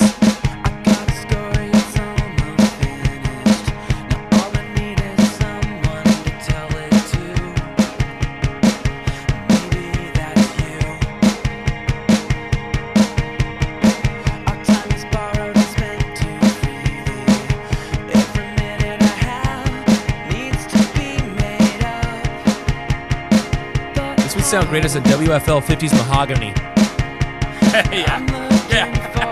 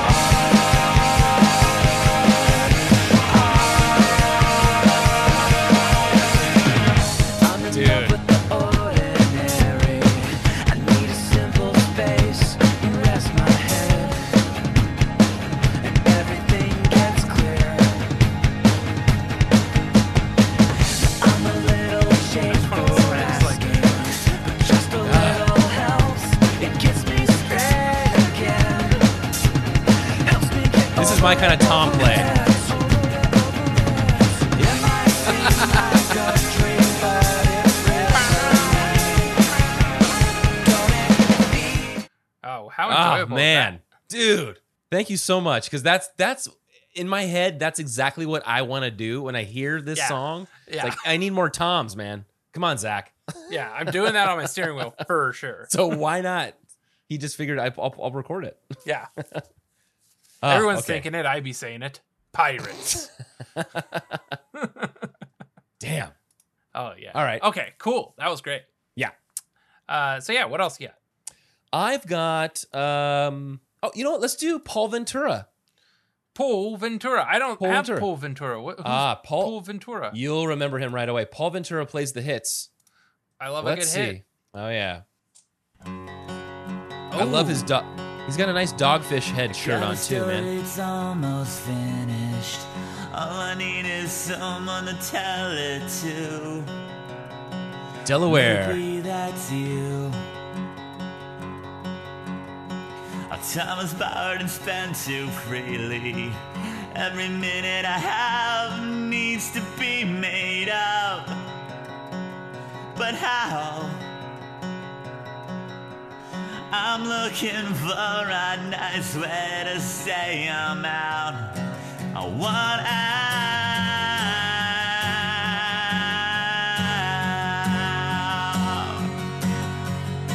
I fall asleep with my friends around me. The only place I know I feel safe. I'm gonna call this home. The open Yeah. road is still miles away. Ain't nothing serious. We still have our fun. Oh, we had it once. Windows open and closed. That's just how it goes. Don't it feel like sunshine after all? The world we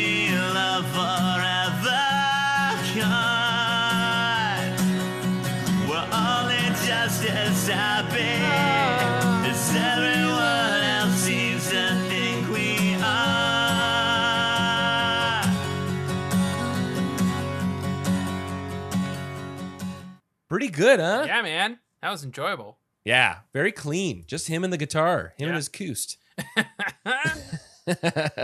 oh man. Uh, let's look at Stanley Dragowski. All right, yeah, let's do Stanley. Did you see. Stan? So Stanley's like, I'm like, who's this old dude like shaking a shaker at me? I gotta see this. And it's just like the most. I, I don't even know if that is Stanley I'm looking at in the picture. It would be weird if it weren't. But like, Right. given how this video is edited, I'm gonna say that's Stanley. like, All right, let's see. oh, I love it. Isn't that composition? composition notebook.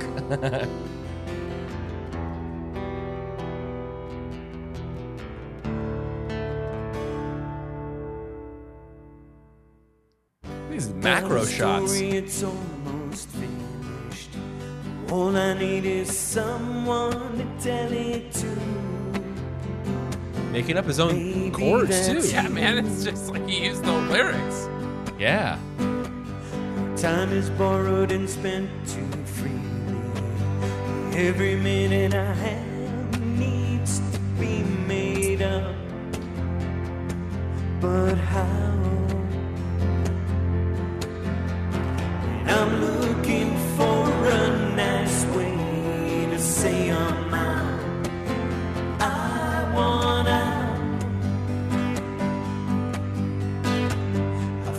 fall asleep with my friends around me. This is like the Only preset in a video editing program where you feel upload one photo and it makes it like a photo montage. montage, yeah. cropping Yeah. into different parts of it.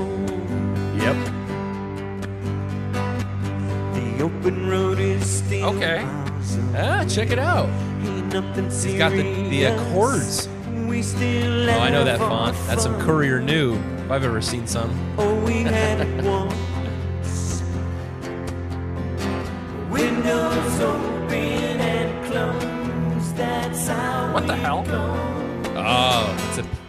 earwig. it feel like This is very 1992.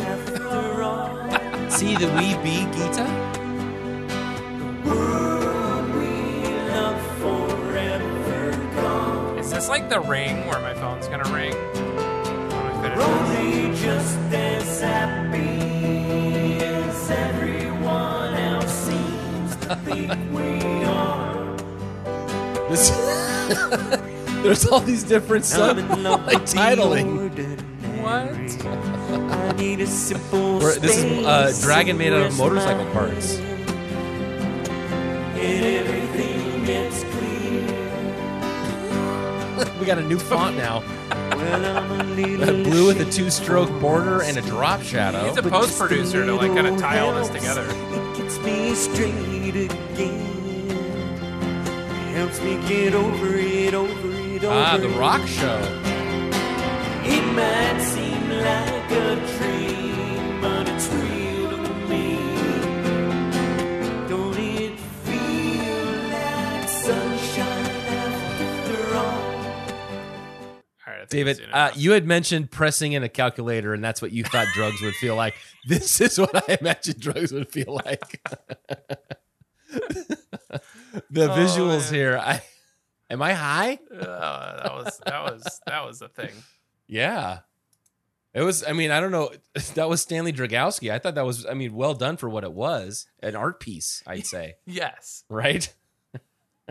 like the moto, like the motorcycle part dragon Yes. was this too art. Yeah. Uh, what else you got? Uh, let's see. We've got, uh, I've got, oh, Library Card Society. They're back. Let's listen to Library Card Society. Lettuce. Here we go. Got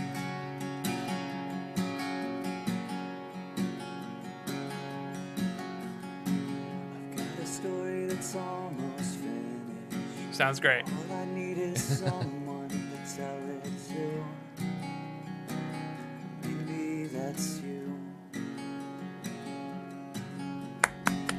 Time is borrowed and spent too freely. Every minute I have needs to be made up. But how?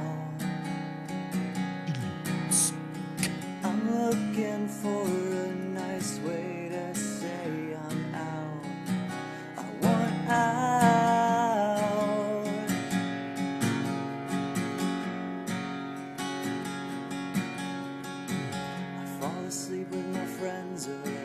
Around. Could just imagine the bass coming in there. Yeah, man. I feel safe. I'm gonna call this home. The open road is still miles away. Ain't nothing serious. We still have our fun. Oh, we had it once. The windows open and close, that's just how it goes. Don't it feel like sunshine after all?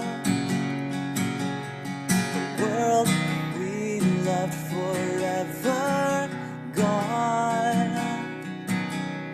We're only just as happy as everyone else seems to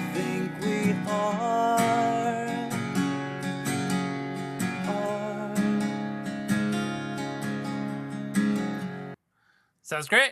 Yep, Library Card Society. Um, did you happen to put together? Do you have any other YouTube ones? Uh, YouTube ones, yeah. I mean, all of the ones I took were from YouTube this week. Um, I have. I want to check this out, which is my sheet music transcriptions. Ah, yes. uh, which is like a piano thing. But my guess is Uh-huh. that somebody just plugged in, like I don't know, a tab or sheet music to uh, an emulator. So let's see what this came up with. My sheet music.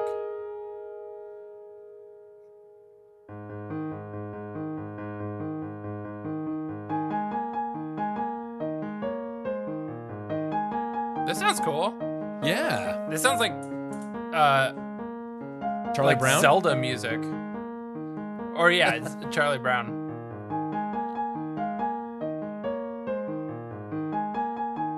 Yeah, this is when you're in the village in Yeah. uh, in Zelda. Link. Ganon.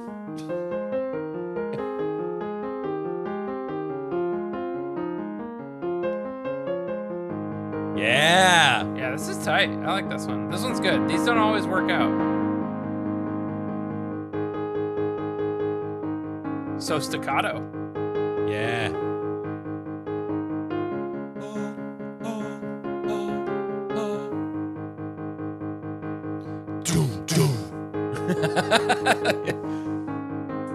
We're just a couple of drummers, man. In this episode.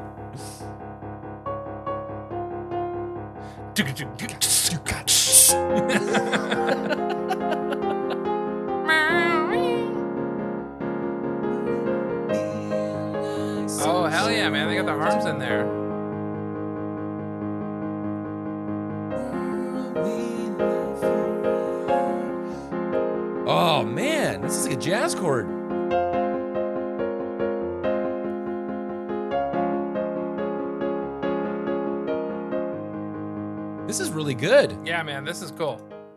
I'm glad. I we- would, check that out. if I could hear that on a grand piano, A grand sound piano. glorious. A grand piano. Now, are you getting away from YouTube for a specific reason? Should I finish up YouTube? No, no, no. Oh, okay. Nope, nope. Uh, Show I have me a couple stuff. more that I liked in Yeah. YouTube. I are we gonna give Little Red Guitars uh, a play here? I'll play it because I want to talk about what he's playing Okay. here. Okay, and I also want to talk about him just because it seems like he could be doing anything else but playing "The World You Love." That is happy a guy. Tom DeLonge, Daphne Blue, Look at his face, David. he wants to go make a hot pocket. Is what he wants to do. Sounds great. He's changed the hardware to all black hardware though, because Tom's guitar does not have that black hardware, but he's got everything black. So the Oh, okay. volume knob is black, the pickup is black, the bridge is black, and the jack, uh, the three quarter inch or quarter inch uh, jack is black. I guess I would have gone black tuning knobs too.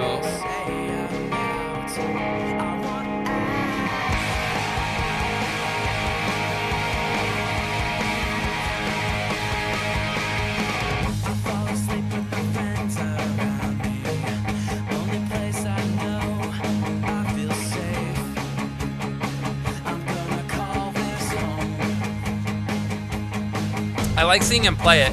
The open D with the. Well, it looked like he was playing the seventh fret, but he'd have to be playing the fifth fret. But it sounds really good.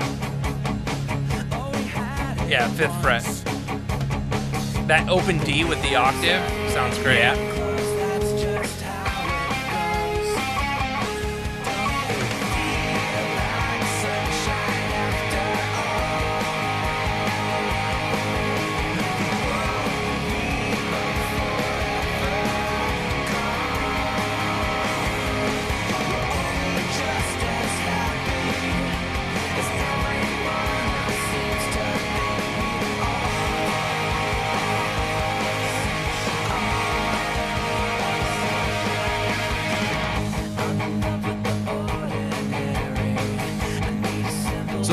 what's uh, the deal with the guitar? What what is what now? Uh, what this is a Tom DeLonge. That's a Tom? DeLonge Daphne Blue signature Strat, but he's switched out all the hardware to black hardware. Right. Um, and my guess is that's probably not the pickup that is used. I mean, obviously it's not because it's got black hardware, but it's possible that maybe he just changed it to black hardware. Uh, no, maybe you can help me out with this. Now, I I, I don't know a ton about uh, electric guitar hardware, but because there's only one set of pickups, is that a uh, humbucker as Uh, opposed to like the single coil? Then, if there's just one of them, I mean, it's like the it's like the dual humbucker. So it's got the two single coils wrapped. let me tell you what uh, it has in it because I never know. I, I don't know how. I don't know enough about like when people say humbucker and single coil and all that shit to me. None of Uh, that yeah, makes well- sense. Like I don't know what that is. Like to me, the single coil on a Strat, you have the three individual single coils, and then the humbuckers. Like on my SG, I'll have two sets of humbuckers, and that I don't thing know gets what those chunky. are. Uh, it- I- Uh, and I don't even know either. I just know that it picks up. It's a much chunkier sound than the tinny sound out of my Strat. Uh, so it is a Seymour Duncan Bridge Duncan Bridge Invader. It's the Invader. Okay. So let's see what the Seymour Duncan Bridge Invader, and they do make a black one. So I would have to see like Little Red Guitars 2, Daphne Blue, Black Hardware. Uh, like it's a bridge humbucker pickup. That's what it is. It's a hundred bucks Okay. on Sweetwater Music, Okay, and they make a white one and they make a black one. got it. Okay, Um, so it's But I don't know what's a humbucker. Oh, I guess it, it So- bucks the hum, right? Well, yeah. Here, here, and this is what this is what I was thinking. So it says simply put, humbuckers have two coils rather than one. So they are uh, these coils are wound together. So that's that's the copper wiring I think that I've seen. Uh, but what I get out of it is a lot less um, noise and uh, like interference when you. Which is a signature sound of Stratocasters, right? You you can play this and you go, oh, that's a Strat sound. But when you hear a humbucker, you go, "Oh, that sounds like Brian Bell or or even Angus Young." Angus Young plays a, an- a big SG that's like that. We've done this a few times, but I've got one. Do, can we reserve Joe's piano cover for the end? Yes, of Okay. course. Yeah, I figured Okay, as much. all right. What else do you have? Uh, I did want to play this. Maybe you listened to it and we're not impressed, but it is an a cappella group as far as I Oh. can tell. The Octopodes. Oh, I did not catch that. Ah, the Octopodes. Uh, let me join this room again because I think I broke it when we both paused uh, Little Red Guitars too. And I'm going to paste in the Octopodes. Spring 2008. Oh boy.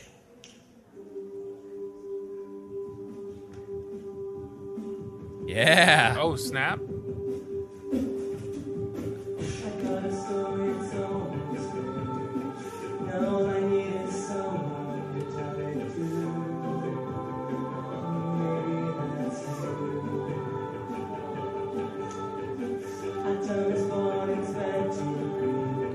I love how the guy beatboxing is holding the mic the way that Yeah, with two fingers on the top, one on the bottom. Yeah.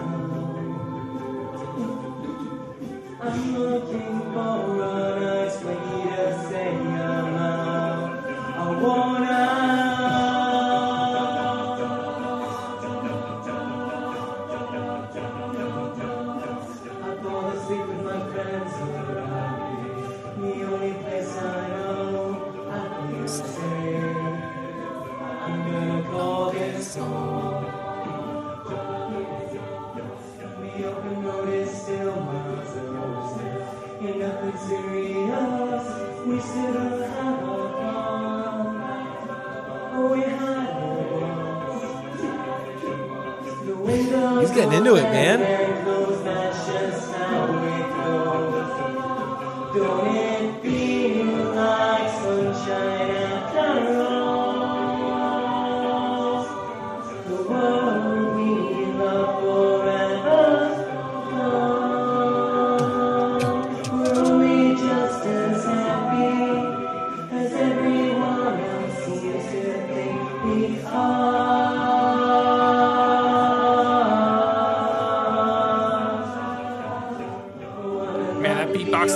his mm, own Yeah. world. It's so good.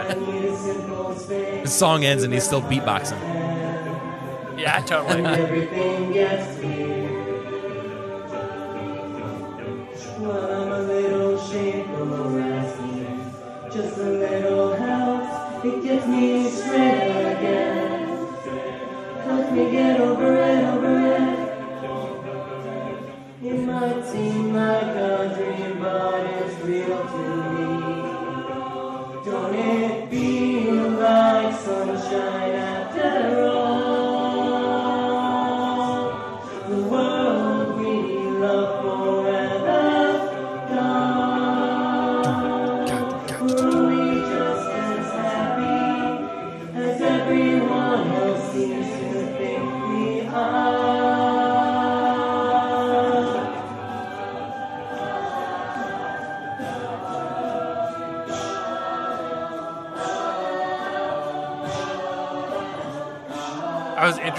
What they were gonna do here. Yeah.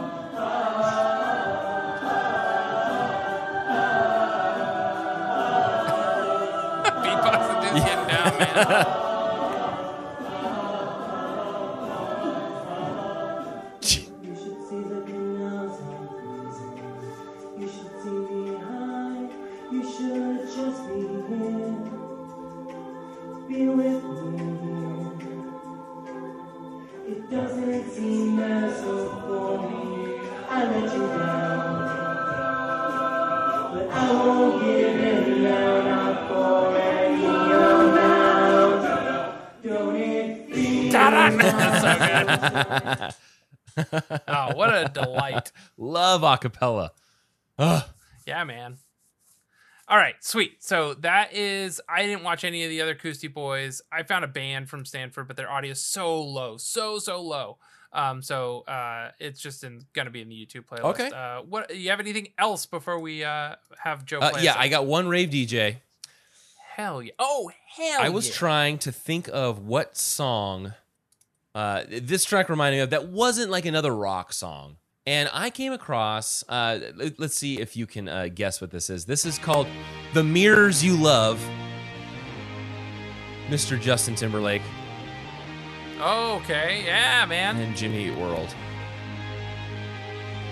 Aren't you sorrows you reflect in this heart of mine? If you ever Oh hell yeah, dude.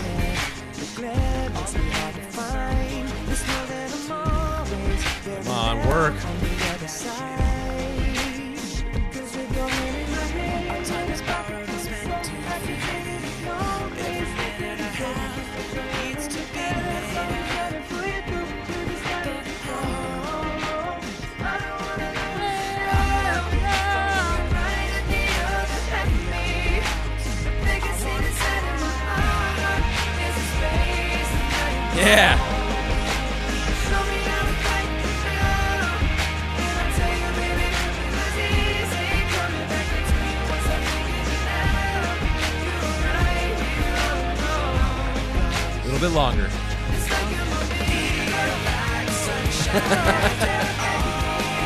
Hell yeah.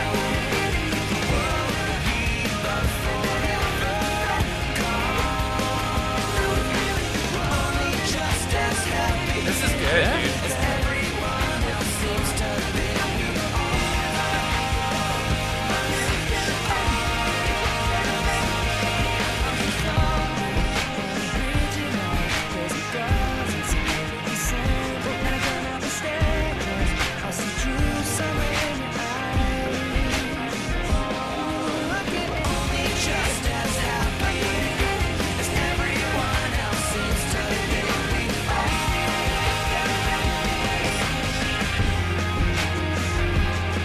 dude. see if it redeems itself in the last minute here.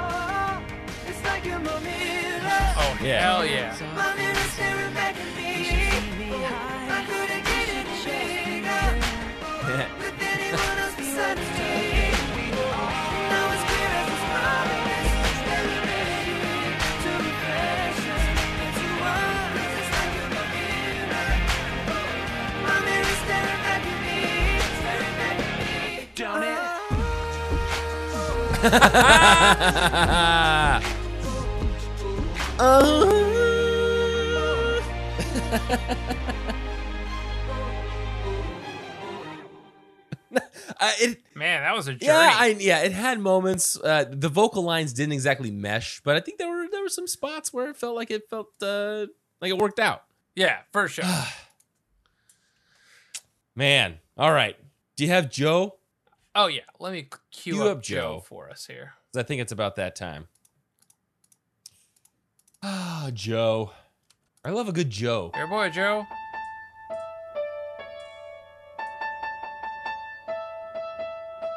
This is an upright piano cover, not to be confused with the baby grand or grand piano A cover. grand piano.